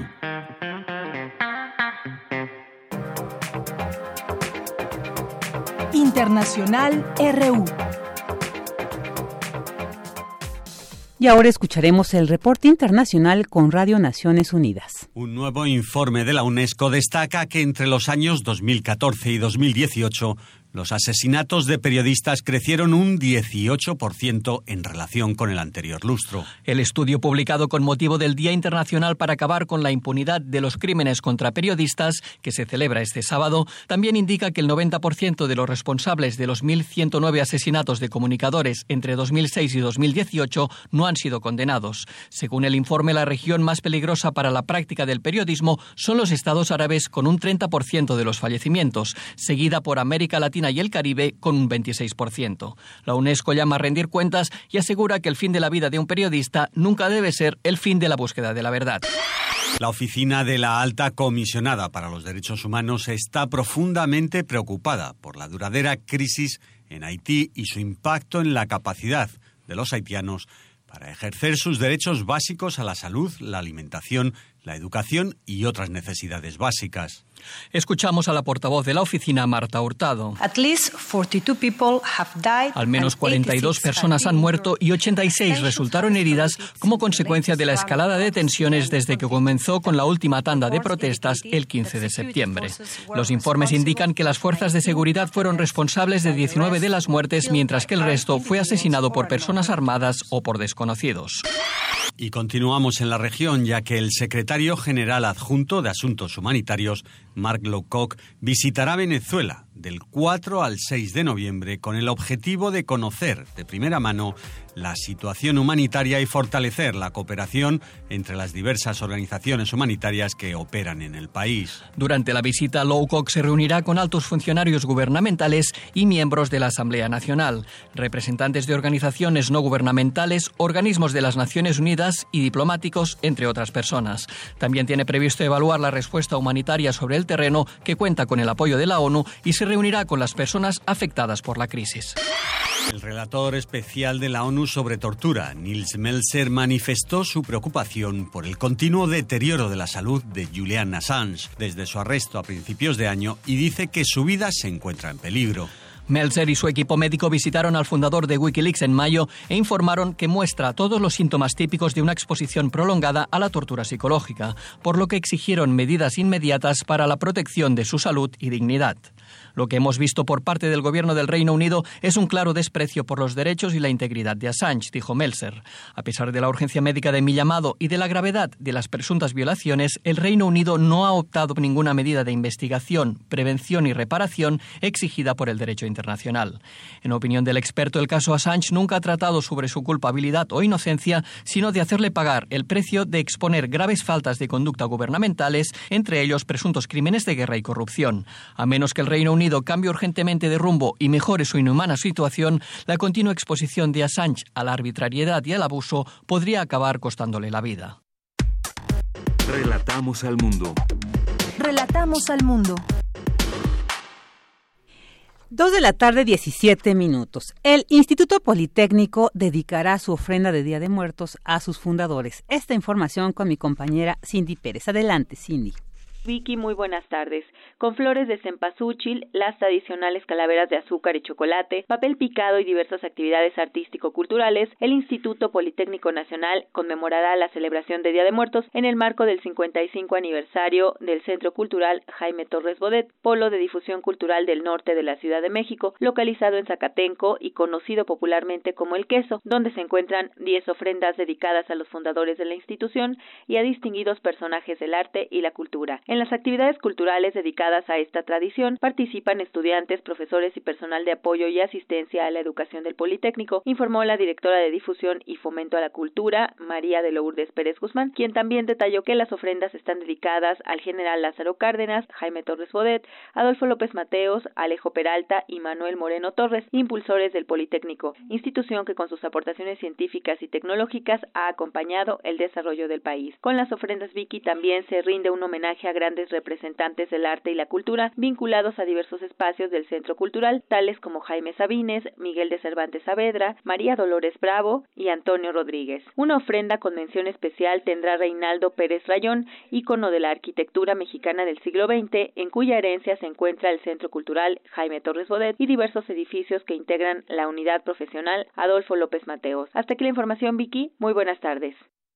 Muy buenas tardes, Cindy, muchas gracias. Y bueno, pues ahora vamos a platicar sobre una de las ofrendas que se ha vuelto característica en nuestra Ciudad de México en estas fechas y pues es la que monta la UNAM, que cada año y también además está dedicada siempre a un personaje. Y pues para platicar precisamente sobre la ofrenda de este año tenemos en la línea a la maestra Mireya Imas. Ella es titular de la Dirección General de Atención a la Comunidad. ¿Qué tal, Mireya? Muy buenas tardes. Muy buenas tardes, muchas gracias por la llamada. Estamos aquí felices en la Plaza de Santo Domingo y en la 3 de mayo con la mega ofrenda UNAM Qué, qué bien, Mireya, qué gusto. Ya eh, podremos disfrutarla que desde hoy. Ya, desde hoy, sí, desde temprano abrimos abrimos ya las puertas y ya esto está pues llenísimo de gente. La verdad está súper linda, quedó muy bonita. El tema de este año es el 100 aniversario de la, del fallecimiento de Zapata y pues la verdad es que se desbordó la creatividad de las y los jóvenes Pumas. Claro, vamos a, queremos conocer un poco más sobre esta ofrenda para quienes no conocen, solamente van, la disfrutan, pero no saben todo este proceso que hay detrás. Eh, ¿Cómo es que se, que en primera que se elige al, al, personaje al que se le va a dedicar o a la que se le va a dedicar la ofrenda y cómo es todo esta, esta, el, a quién se convoca, quiénes participan? Cuéntanos un poquito más, Mireya, por favor. Ok, mira, eh, el personaje, pues buscamos eh, en la Dirección General de Atención a la Comunidad, en el equipo, pues creativo, buscamos cuál es una efeméride que realmente sea sentida por la gente, por el pueblo de México, y que tenga sentido también para, por supuesto, la universidad. Y bueno, pues este año estaba pintada, por supuesto, el aniversario del fallecimiento de Zapata. ¿No? Entonces, bueno, lo socializamos, lo discutimos con diferentes entidades, a todo el mundo le pareció razonable y muy buena idea. Y eh, lo que sigue después de eso es que trabajamos con la Facultad de Artes y Diseño, que son quienes eh, hacen toda la imagen curatorial de la ofrenda. Ellos son los que hacen el diseño de cómo va se va a ocupar la, la plaza, este y dan, digamos, los, los rasgos generales que tenemos que tener en todas las ofrendas alrededor de este tema. Y de hecho ellos hacen varias ofrendas. Tenemos aquí un zompantli maravilloso como de, no sé, unos 10 metros de altura como por unos 8 metros de ancho. Este, tenemos unas torres maravillosas en donde está pues los lemas de Zapata, de Pueblo y Libertad, etcétera. Este, y eso va engalanando, digamos, toda la plaza y luego se va llenando de las ofrendas que realiza cada una de las escuelas facultades prepas y CCHs de la UNAM y del sistema incorporado de la UNAM. Qué bien. Esto es en, en, el, en el antiguo barrio universitario en Santo Domingo. ¿Siempre ha sido ahí, eh, Mirella, o antes, me recuerdo que creo que se ponía en las islas, ¿no? no, no, la, de hecho la, ofrenda ha peregrinado por diferentes lugares. Ah, en algunos tiempos se hizo en las islas en Ciudad Universitaria, se hizo en algún momento en el espacio escultórico, en el estadio universitario, y finalmente hemos recalado aquí en el antiguo barrio universitario, que yo creo que tiene toda, todo el sentido y toda la razón de ser que estemos aquí, en este espacio, mirando en este momento estoy viendo el balcón donde Gómez Arias se paró a convocar a los estudiantes a la defensa de la, bueno, a la, al derecho a la autonomía de la universidad, y bueno, pues además estamos céntricos en relación a todas las demás entidades universitarias, a las PES, a las PREPAS, a los SHs, a los que estamos en Ciudad Universitaria. Este es un espacio, pues estamos en el corazón de la ciudad. Claro. Y somos parte incluso de, pues, el recorrido de las ofrendas que se presentan por parte de la ciudad. Entonces, la verdad, yo creo que tiene todo el sentido del mundo que estemos aquí y la verdad es que la cantidad de gente que hay hoy aquí en, el, en este espacio es absolutamente maravilloso. Sí, definitivamente la mega ofrenda de la UNAM siempre pues deja esta huella en la memoria por lo por pues todo lo colorido y por lo interesante que resulta. Mireya, quería preguntarte algo también pues para que nos quede claro. ¿Desde cuándo la UNAM eh, monta esta mega ofrenda? Esta es la, 20, la 22, la o sea, la vigésimo segunda ofrenda que hacemos bueno, yo no estaba al cargo de todas las anteriores, ¿verdad? Solo de las tres últimas, bueno, de las dos últimas y esta. Este, pero tenemos 22 años, la UNAM tiene 22 años haciendo esta mega ofrenda, o sea, creo que ya es parte de un ritual Puma que eh, lo están esperando las y los jóvenes estudiantes que se haga esta ofrenda eh, monumental, ¿no? Claro, sí, ya como bien dices, ya es un ritual universitario no solamente. Y qué interesante también que sea pues en este en este espacio que además es céntrico para todos los que vivimos en la ciudad, simbólico, ¿no? Por todo lo que representa el centro histórico de nuestra ciudad, estos espacios como tú bien has señalado, ¿no? Desde la lucha por la autonomía de nuestra ciudad, estos, estas antiguas escuelas que ahí se encontraban y que ahora, bueno, están en el campus universitario, pero que finalmente ahí está asentada esa historia, entonces pues qué interesante que esta, esta mega ofrenda este año dedicado al pues en nuestro querido Emiliano Zapata a 100 años de su muerte. Y bueno, ¿cuánto tiempo con antelación van preparando esta esta mega ofrenda? Digamos el tema, ¿no? El, personaje. No, bueno, llevamos meses, llevamos mm. meses preparando, discutiendo, este se hacen las propuestas, se aprueban, trabajamos muy de cerca con la Facultad de Artes y Diseño para todo el proyecto. Este, que son ellos, te digo, finalmente los que curan toda la idea este, técnica, ¿no? De la, de la ofrenda y la idea artística de la ofrenda. Y entonces, bueno, pues eh, esto se lleva meses, meses de trabajo y pues las escuelas también desde varios meses antes saben, este, involucran, se involucran las y los jóvenes y van preparando y van haciendo sus propuestas y pues el resultado al final del día es lo que tenemos hoy aquí que está realmente increíble. Es pues un despliegue de ingenio y de compromiso Puma muy grande. Claro, claro, histórico, además siempre mantener ahí presente a, don Emiliano Zapata. ya pues te agradecemos muchísimo el que nos hayas compartido pues estos detalles de esta mega ofrenda de la UNAM que ya por tradición, por 22 años ya forma parte de esta tradición de la festividad de Día de Muertos y bueno, pues que se encuentra allá en el antiguo barrio universitario en Santo Domingo. Te agradecemos muchísimo pues tu valiosa aportación, tu valiosa participación en Prisma RU. No, pues muchísimas gracias a ustedes por el espacio y pues Zapata vive. claro que sí. En el centro, en el centro de la ciudad, en la Plaza de Santo Domingo y la Plaza Tres Ahí está, ahí está la invitación, no se lo pierdan. Muchas gracias, Mireya, excelente tarde. Igual, bye. Bye. Porque tu opinión es importante, síguenos en nuestras redes sociales, en Facebook como Prisma RU y en Twitter como arroba PrismaRU. Dos de la tarde con 26 minutos. Pues ahí ya tenemos muchas opciones para disfrutar estas ofrendas, no solamente esta de la UNAM, bueno, que no se la pueden perder, por favor. Además, aprovechar ir al centro histórico, donde yo creo que es un lugar donde en especial estos días algo pasa. Hay una energía ahí que se mueve muy interesante y que es muy agradable. Queremos agradecer y saludar a quienes pues se comunican con nosotros a través de las redes sociales, a Lena, Francisco Javier Rodríguez, a Javier Guerrero, a Javier Zarco, Moisés Gons, a César Soto y por supuesto a Abimael, Hernández, que además nos mandó una calaverita que ahorita les voy a compartir. Del periplo terrenal, Doña Flaca se cansó. De la vida mundana, pocas cosas disfrutó.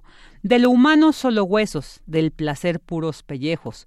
Buscó guía entre mortales y a los de prisma halló fiables. Al instante los sumió en el sueño sin final para hacerlo su consejo en su reino inmaterial. Muchas gracias a Abimael por esta linda calaverita que aquí compartimos y bueno, pues ya estaremos ahí. Este, y ahora vamos a escuchar también otra calaverita que nos hizo una muy querida compañera aquí de Radio UNAM, nuestra querida Alejandra. La calaca los de Prisma visitaba. Con miedo y asombro en las cabinas todos la esperaban. Una gran expectativa con los radioescuchas causaba. Los empleados curiosos la buscaban para verla desfilar por las oficinas de la radio.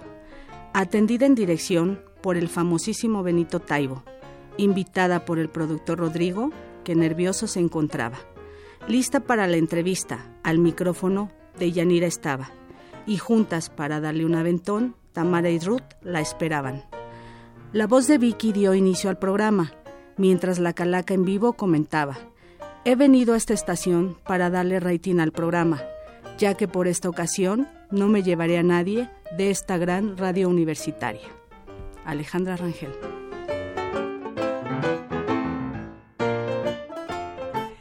Muchas gracias, Ale, por esta bella calaverita que, por supuesto, acá vamos a seguir compartiendo entre nosotros con la banda de Prisma RU.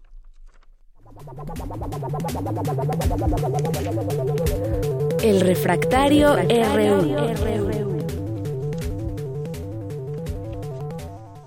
Dos de la tarde, 28 minutos y ya se encuentra con nosotros nuestro querido Javier Contreras para esta sección Refractario RU. Bienvenido. Hola, ¿qué tal? Vicky, muy buena tarde para ti y para todo el amable auditorio de Prisma RU. Pues hoy, como cada viernes que nos escuchamos, hoy es un día para estar vivos. Y de entrada para pensar en que es un buen momento para conmemorar a aquellas, aquellos que ya no están y que ojalá nos traigan de vuelta pues un espíritu de alegría y festividad a todos los que seguimos de este lado del plano, ¿no?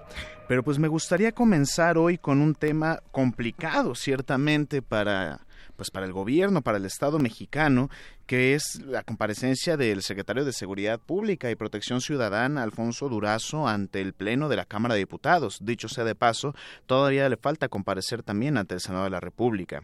Todos sabemos ya de sobra lo que ocurrió allá en Culiacán en anteriores semanas, y pues se trata probablemente de uno de los golpes más duros o los reveses más fuertes que ha llegado a sufrir hasta el momento el gobierno de Andrés Manuel López Obrador.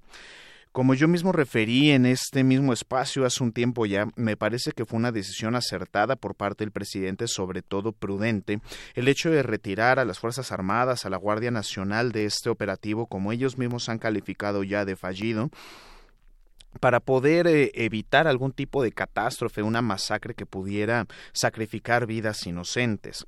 No obstante, eso no exime de la responsabilidad de una mala planificación en términos de pues la operatividad y de la logística de este operativo. Sin embargo, me gustaría rescatar lo siguiente para nuestros radioescuchas. Lo que ocurrió ayer en la Cámara de Diputados es un hecho inédito, Vicky, porque no solamente se presentó el secretario de Seguridad Pública allá a la Cámara de Diputados a comparecer y a rendir cuentas, sino que iba acompañado del comandante de la Guardia Nacional, así como de los secretarios de la Defensa Nacional y del secretario de Marina. Esto no había ocurrido anteriormente en la historia reciente de nuestro México porque generalmente los cuerpos militares, las Fuerzas Armadas en todas sus denominaciones no suelen ser llamados a comparecer o a rendir cuentas, y si bien ayer los generales y el almirante no fueron aquellos los que hablaron ante la Cámara de Diputados, sí se hicieron presentes y seguramente más de un cuestionamiento por parte de los legisladores recibieron el día de ayer. Creo que se trata de un ejercicio republicano y democrático sin parangón ni precedente en la historia reciente del país y que deberíamos bien valorarlo también, la sola presentación de estas personas y que exista una responsabilidad por parte del secretario Durazo al declarar frente a los legisladores que una renuncia no va a resolver los problemas. Y ojo, quiero dejar muy clara mi postura, esto no significa que defienda a cabalidad o a capa y espada el nombramiento y el posicionamiento del secretario Durazo no obstante, sí coincido con él en que una renuncia o quitar una cabeza dentro del gabinete del gobierno federal no va a cambiar las cosas. Creo que esto habla de una capacitación que hace falta, de una mejor operatividad, de una nueva planificación y que debemos reflexionar detenidamente sobre los derroteros que está tomando el rumbo de nuestra planificación sobre seguridad nacional. Claro, claro. oye, Javier, pero quisiera comentarte sobre, como bien dices, es un tema muy álgido, ¿no? Que nos ha mantenido estos días, ¿no? Sobre la discusión al respecto. Eh, Durazo planteaba que, bueno, si bien reconoció que hubo un error en la estrategia, decía, una cosa es la estrategia de seguridad y otra cosa son como un operativo fallido. Ante esto, mucha gente opinaba, es que entonces esto reflejó que no hay una estrategia de seguridad como tal. ¿Qué, qué piensas tú al respecto? A mí me parece que si hay cuando menos un cambio de rumbo y los, mm, digamos, los principios de pinceladas o está comenzándose a delinear una nueva estrategia de seguridad. Pensemos en lo siguiente. No se trata únicamente de promesas vacías, sino de cambiar un ciclo pernicioso en el cual como Estado mexicano hemos estado embuidos los últimos 12 años, es decir, el uso de la fuerza de carácter confrontativo para poder combatir directamente al crimen organizado. Y eso ya vimos las graves eh, consecuencias que esto ha provocado dentro del Estado mexicano, los, las decenas de miles de muertos, las, eh, los miles de desaparecidos y estas consecuencias graves en términos de protección de derechos humanos en el país. Entonces me parece que es verdad, hay que cambiar el rumbo porque sustancialmente creo que no se ha diseñado a cabalidad una buena estrategia de seguridad pública pero me parece que ya hay no solamente la intención, sino evidencias contundentes, es decir, el solo hecho de la existencia de la Guardia Nacional y la forma en la que ésta se está eh, dirigiendo para poder brindar seguridad vía zonas de operación en diferentes regiones del país, creo que ya habla de un principio de estrategia. Ahora bien, sí creo que se tiene que invertir una mayor cantidad de recursos públicos y más que eso en capacitación en términos de inteligencia para la seguridad nacional y para la seguridad pública. Y esto es algo de lo que no se ha hablado con frecuencia ni en medios de comunicación ni tampoco del propio gobierno. Yo creo que lo tienen en el radar, pero sí es importante que lo tengamos muy presente. Ahora bien, la rendición de cuentas por parte de los cuerpos de seguridad ciertamente se me hace un avance. Tal vez no habla acerca de una estrategia frontal de combate al crimen organizado en este problema tan grave que tenemos en el país, pero sí nos habla de una mucho mayor disposición por parte de las fuerzas públicas a dialogar de manera directa con la población, con el Estado mexicano y hacer este ejercicio de rendición de cuentas y de transparencia. Me gustaría recordar, por ejemplo, y eso en alusión a las últimas conferencias matutinas del presidente, pues cómo actuaba la administración pasada en los tiempos de Enrique Peña Nieto. Cuando ocurrió la tragedia de la desaparición de los 43 eh, de Ayotzinapa, ocurrió una rueda de prensa, una conferencia donde se presentó el presidente y los integrantes del gremio periodístico pues se encontraban allí cercados casi por los miembros del Estado Mayor Presidencial sin hacerle poder sin poderle hacer preguntas al presidente de ninguna característica. El presidente en ese entonces hizo un breve soliloquio acerca de lo grave del acontecimiento y pues mira nada más han pasado a la fecha cinco años y no tenemos todavía un avance eh, real acerca de esto. Creo que hay grandes esfuerzos por parte de esta administración y eso tiene que ver también con la estrategia de seguridad y de pacificación que tenemos. Me parece que es muy temprano para evaluar, todavía tenemos que ver el fruto de la posible legalización de marihuana y de otros estupefacientes, de la ley de amnistía, para poder hablar de una estrategia integral de pacificación, porque no se trata únicamente del combate frontal al crimen organizado con el uso de la fuerza, sino también de una estrategia integral que permita a las y los mexicanos vivir en un contexto de paz. Claro. Oye, Javier, y bueno, esta, esto que nos has eh, ahorita compartido, este análisis, bueno, es un reflejo, pues, de la situación que estamos viviendo eh, como país, ¿no? En esta transición que estamos teniendo, ¿no? De, de, gobiernos y que, como tú bien, estamos en un primer año, ¿no? Todavía no podemos, pues, tener como unas deducciones, ¿no? Concretas, definitivas. Yo creo que todavía hay mucho por hacer. Pero, bueno, somos parte de América Latina y creo que América Latina está en un contexto muy álgido. Cuéntanos sobre pues estas elecciones. Eso me parece importantísimo, Vicky, porque me gustaría sugerir en primer lugar al auditorio un breve texto que se llama El progresismo tardío de Massimo Modonesi, donde habla justamente de cómo México, nuestro país, se tardó en llegar a la oleada progresista. Recordaremos hace unos 10 años que en América Latina existían varios gobiernos de izquierda, empezando por el del extinto Hugo Chávez, Lula da Silva en Brasil, Néstor de Kirchner allá en Argentina, Evo Morales, por supuesto, que acaba de tener pues esta reelección tanto cuestionada, pero que ahí la tenemos, eh, José Mújica ya en Uruguay, en fin, diferentes estados de América Latina que se habían acercado al eje político de la izquierda hacia el progresismo y donde México pues había triunfado en ese tiempo Felipe de Jesús Calderón Hinojosa, expresidente de este país. Vemos hoy en América Latina que había que hubo una oleada de gobiernos de derecha, incluso me atrevería a decir cuasi fascistas, pensando en presidencias como la de Jair Bolsonaro sobre estos términos de pues expresiones de odio en contra de comunidad LGBTTI o la manera en la que hace estos comentarios de mal gusto y discriminatorios contra las mujeres y compañía. Y vamos, no hay que dejarlo de lado, lo que ocurrió recientemente allá en Ecuador bajo el gobierno de Lenín Moreno y también lo recientemente ocurrido en Chile en el gobierno de Sebastián Piñera. Situaciones tan delicadas y complicadas que obligaron a Piñera a pedir la renuncia de todo su gabinete y que en el caso de Ecuador hicieron una movilización sin precedentes de la población indígena que forma parte de ese estado.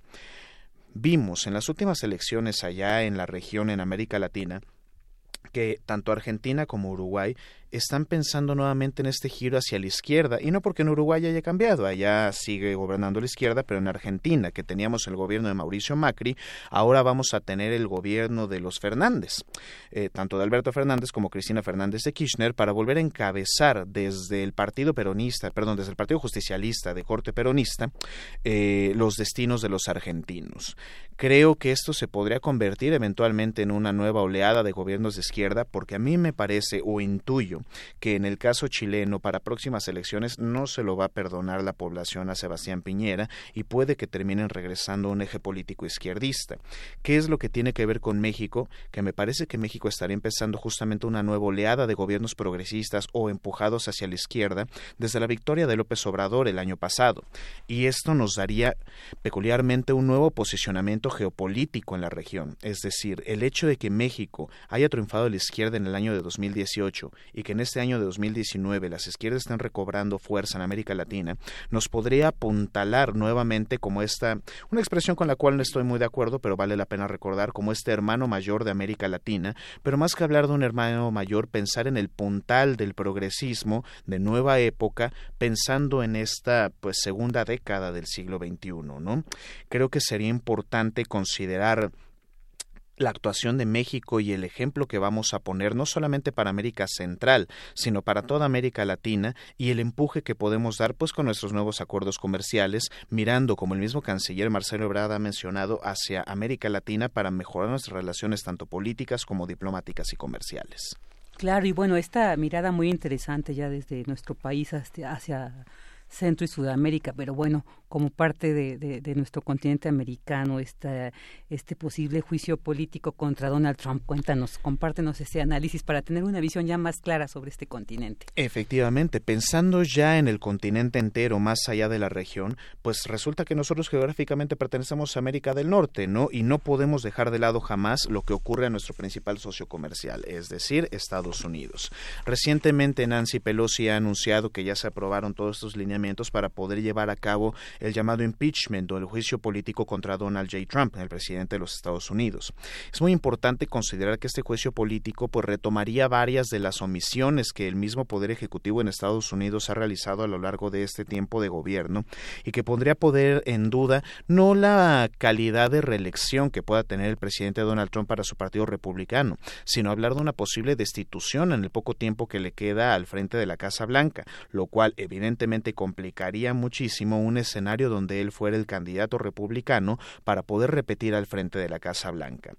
Creo que la estrategia de Nancy Pelosi ha sido mm, contundente, fuerte y buena, al menos en términos mediáticos, tanto para el mundo como para Estados Unidos. Sin embargo, hay que pensar lo siguiente, y puede que sea muy cruel lo que voy a decir, pero gane quien gane, nosotros perdemos. ¿Y por qué lo menciono? Si Nancy Pelosi consigue que avance este impeachment tanto en la Cámara de Representantes como en el Senado en Estados Unidos, podría dificultar la ratificación del TEMEC, cosa que es muy importante para el gobierno de López Obrador y, por supuesto, para la relación económicas dentro de nuestro país, tanto a nivel doméstico como a nivel regional. Y si no prospera este juicio político, este impeachment que se promueve por parte del Partido Demócrata ya en el Congreso estadounidense, pues también perdemos, ¿no? Porque es mantener eh, como principal socio negociador o interlocutor válido para negociar, pues a este personaje que nos ha desairado más de una ocasión y que tiene una relación muy ríspida con nuestro país, sobre todo en los términos migratorios. Claro, claro. Uy, bueno, pues ahí suena muy interesante este panorama ¿no? sobre lo que pasa en Estados Unidos. Bueno, pues ya te estaremos escuchando los próximos viernes para ver qué nos puedes compartir sobre esta interesante y necesaria reflexión sobre estos temas de nuestro país y del mundo. Muchas gracias, Javier. No, gracias a ti, Vicky, para todo el amable auditorio. Que tengan un excelente fin de semana y conmemoren a sus muertos. Hoy es un gran día. Muchas gracias. Tu opinión es importante. Síguenos en nuestras redes sociales, en Facebook como Prisma RU y en Twitter como arroba PrismaRU.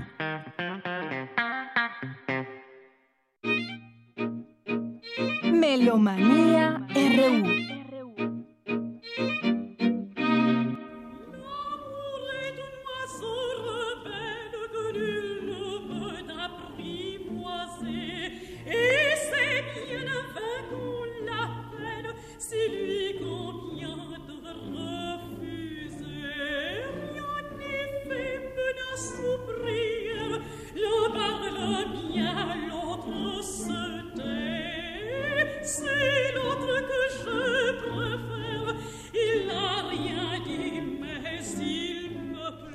Y bueno, pues ya estamos en esta bella sección de Melomanía RU con Dulce Wet. ¿Qué tal, Dulce? Buenas tardes. Buenas tardes, Vicky. Buenas tardes, queridos melómanos de Prisma RU, equipo de Prisma RU.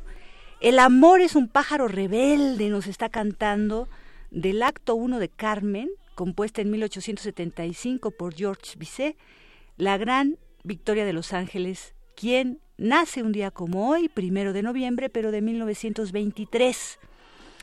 Eh, bueno, pues ella fue muy afamada como soprano, recitalista lírica. Sus padres eran este, cuidadores universitarios del, este, finalmente de la Universidad de Barcelona, y ella tuvo unos dotes magníficos porque desde muy pequeña eh, este, eh, empezó a hacer música y en solo tres años terminó la carrera graduándose rapidísimo a los 18 años.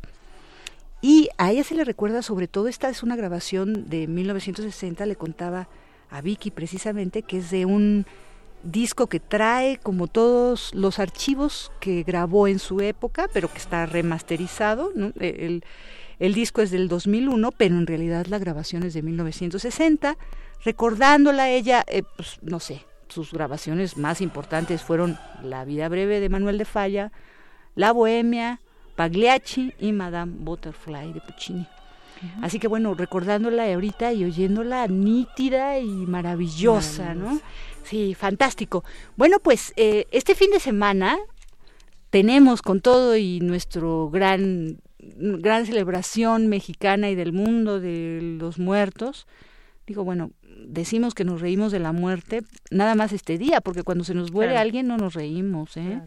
Deberíamos aprender verdaderamente de este día para que pues por lo menos no lloremos. no, si no llegamos a reír, Sí, Bueno, pero bueno, eh, sí tenemos cosas que todos son entrada gratuita, no tenemos pases porque todas las invitaciones de esta semana son gratuitas. Empezamos con el Festival Internacional de Órgano Barroco.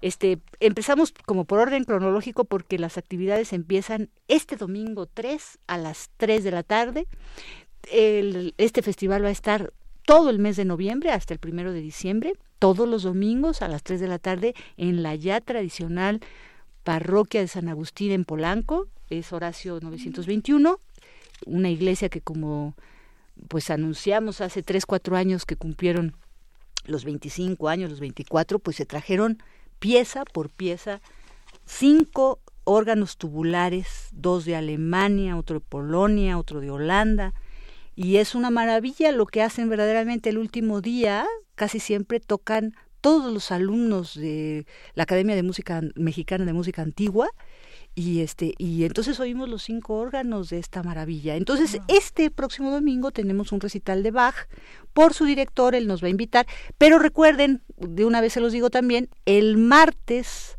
5 y el jueves 7 también hay dos recitales en los órganos de la catedral. Digo los órganos porque el primer citar el 5 van a tocar Gustavo Delgado también y la maestra Ofelia Gómez Castellano. Ella es la directora de la Academia Mexicana de Música Antigua, un programa dos órganos que también es sumamente interesante y el primer invitado de el jueves 7. Recuerden que todos los conciertos de este Festival Internacional de Órgano Barroco son gratuitos. Escuchemos a Gustavo Delgado haciéndonos la invitación.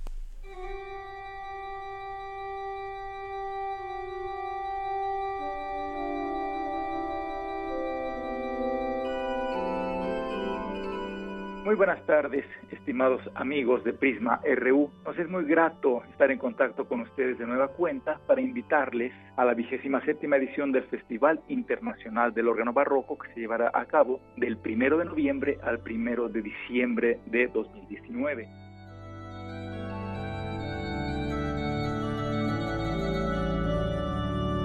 Yo les estoy saludando el día de hoy desde la ciudad de Oaxaca, en donde iniciamos de hecho con el festival, con los tradicionales conciertos de Días de Muertos en órganos históricos de la región. Fueron pues de hecho restaurados por la Academia Mexicana de Música Antigua para órgano, es responsable también del Festival Internacional del Órgano Barroco. Soy Gustavo Delgado Parra, director del festival, y me es muy grato saludarlos. Quisiera, bueno, invitarlos en particular allá en la Ciudad de México al concierto que tendremos este domingo 3 de noviembre a las 15 horas. Se trata de un concierto que voy a interpretar yo, Gustavo Delgado Parra, en la parroquia de San Agustín, Horacio 921 Polanco. Los conciertos son de entrada libre en el Festival Internacional del Órgano Barroco.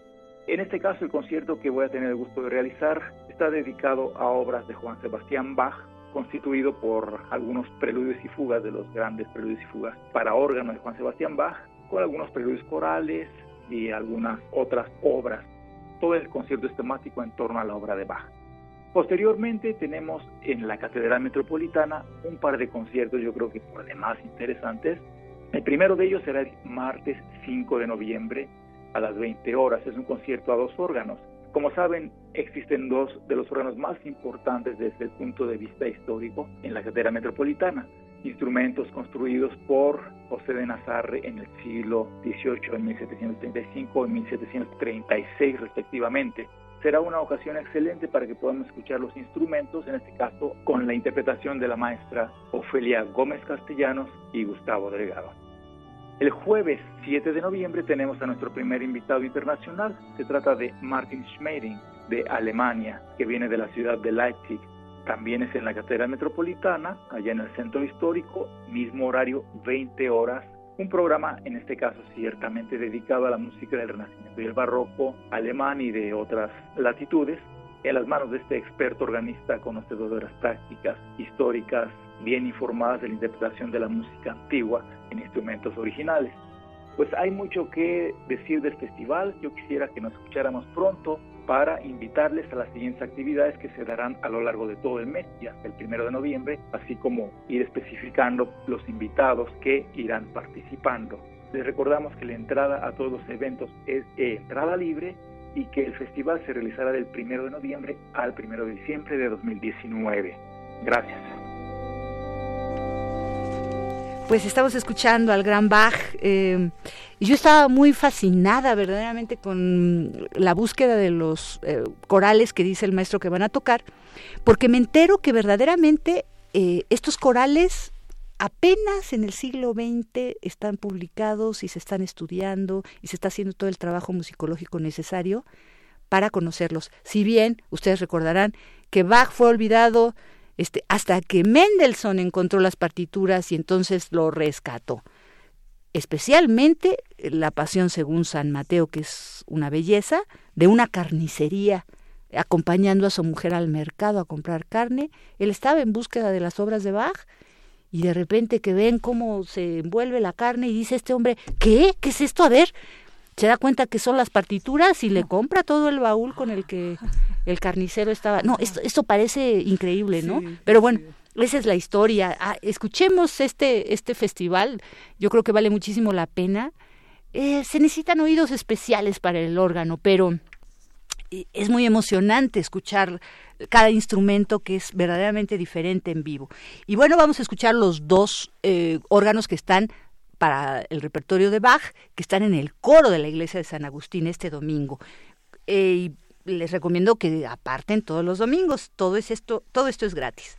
Bueno, vamos a, la escuela, a la, a la otrora escuela, pero ahora Facultad de Música de la UNAM, porque tiene unas, este, y unos intercambios académicos mucho, muy interesantes. Resulta que Fernanda Villalbazo, que es este violinista y que vive en Salzburgo, hizo un intercambio académico primero en enero.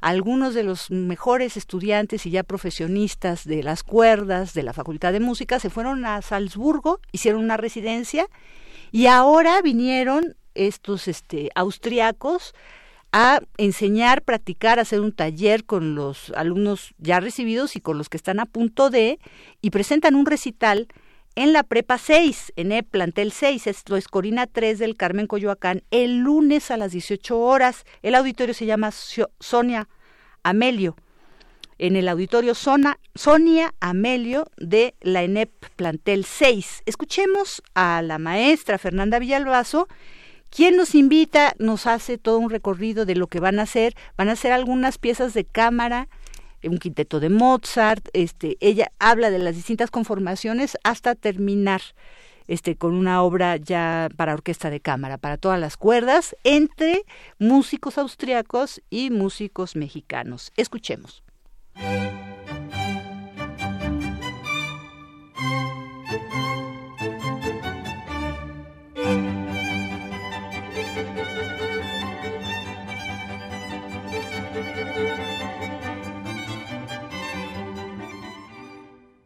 Hola, buenas tardes. Les habla Fernanda Villalbazo. Soy violinista, soy pedagoga instrumental y soy la coordinadora de un proyecto muy especial, el proyecto Artist Teach.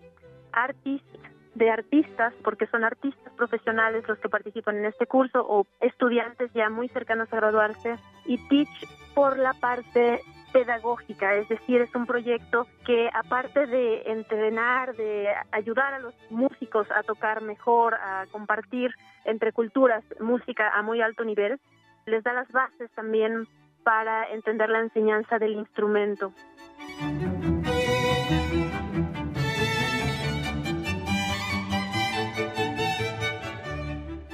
Esto no se ha visto en México antes, es un proyecto pionero y nosotros vamos a dar un concierto final el próximo lunes 4 de noviembre al que los quiero invitar muy cordialmente a todos ustedes. Es música muy atractiva, muy cercana a cualquier persona. Van a participar músicos tanto de Austria como de México. Este proyecto comenzó en enero del 2019 y se realizó por primera vez en la ciudad de Salzburgo, Austria, la ciudad natal de Mozart ocho músicos mexicanos tuvieron la oportunidad de ir allá, de ver esta cultura y de tener esta um, experiencia de aprendizaje similar a la que ahora logramos traer en este intercambio a México, a la Facultad de Música.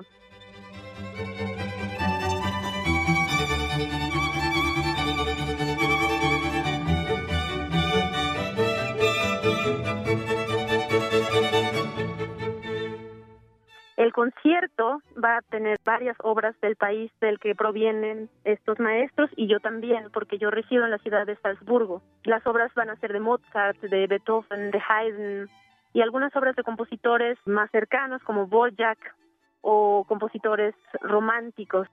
Obras para ensambles de cuerdas, hay un ensamble más grande, una pequeña orquesta y varios cuartetos, tríos, quintetos, así como un par de obras solo. El concierto es muy recomendable, los músicos son muy profesionales y nos va a dar mucho gusto poder compartir con ustedes el resultado de este intercambio internacional entre Austria y México. Los invitamos, Sonia Amelio, el próximo lunes 4 de noviembre, que se encuentra en Corina 3, muy cerca de la Facultad de Música, Colonia del Carmen, Coyoacán. Muchas gracias, los esperamos.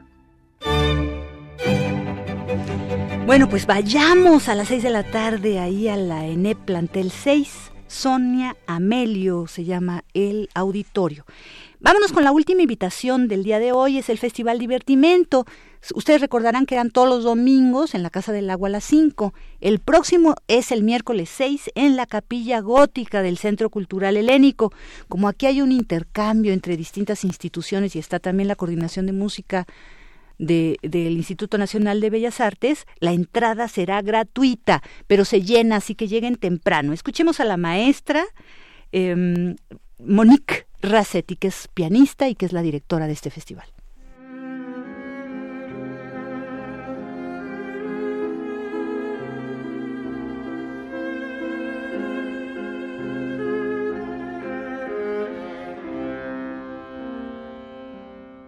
Buenos días, queridos amigos de Melomanía. Muchas gracias a Prisma RU por recibirnos una vez más en esta cabina y poder compartir con ustedes un evento más de la décima temporada del Festival Internacional Divertimento. Les recuerdo que todos nuestros eventos son de entrada libre y bueno, estaremos todavía todo el mes de noviembre con ustedes presentando los conciertos que todavía nos faltan.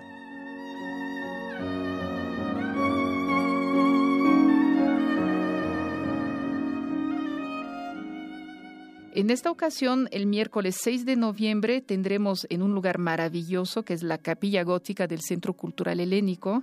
A las 20 horas tendremos la presentación del dúo Landini, que viene de Bélgica especialmente para ustedes. Jenny Spanoge a la viola y Jan van Landeghem en el piano.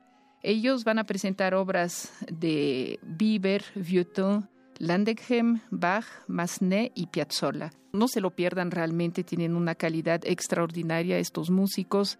Además van a ofrecer este concierto pues eh, de manera gratuita para nuestro público y bueno, estamos felices de poder compartir este momento con ustedes gracias al apoyo de la Secretaría de Cultura, del FONCA, de la Coordinación Nacional de Música y Ópera, de la UNAM, también en este caso de la Yamaha que nos facilita el piano para este concierto y de la Capilla Gótica del Centro Cultural Helénico que pone a disposición esta sede maravillosa. No se lo pierdan, es una sala extraordinaria.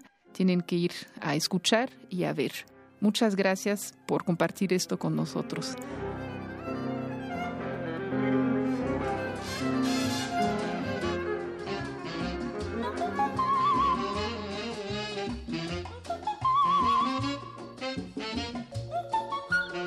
Y estamos escuchando a Ima Sumac, quien fallece un día como hoy. Eh, digamos, es necesario de, eh, de 1900, bueno, ella fallece en noviembre de 1900, del 2008, perdón, el primero de noviembre. Ella nació en 1923 y soprano coloratura peruana, cantaba y además hay muchas leyendas. Todos los humanos más o menos podemos tener un rango de tres octavas. Ella dicen que tenía hasta cinco o seis octavas porque así como empezó la pieza, todos los agudos los usaba muy bien puestos y todo. Bueno, pues Moisés Vivanco, que fue su esposo, productor y compositor, compuso esta música que estamos escuchando del álbum Mambo, un gopper. Este es el quinto álbum de estudio grabado por ella cuando fue lo más famosa. Y con esto nos despedimos. Fabuloso escuchar a esta, esta gran voz. Imasuma. Imasuma. Pues Dulce, muchísimas gracias. Así llegamos al final de esta transmisión, viernes primero de noviembre. Le deseamos un excelente inicio de mes, un excelente fin de semana de festividades. En nombre de todo el equipo que hace posible la transmisión de Prisma RU, le deseamos una excelente tarde.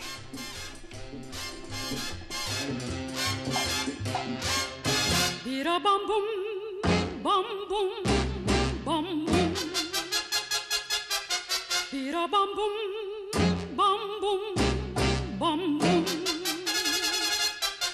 Oh, did I dum bum?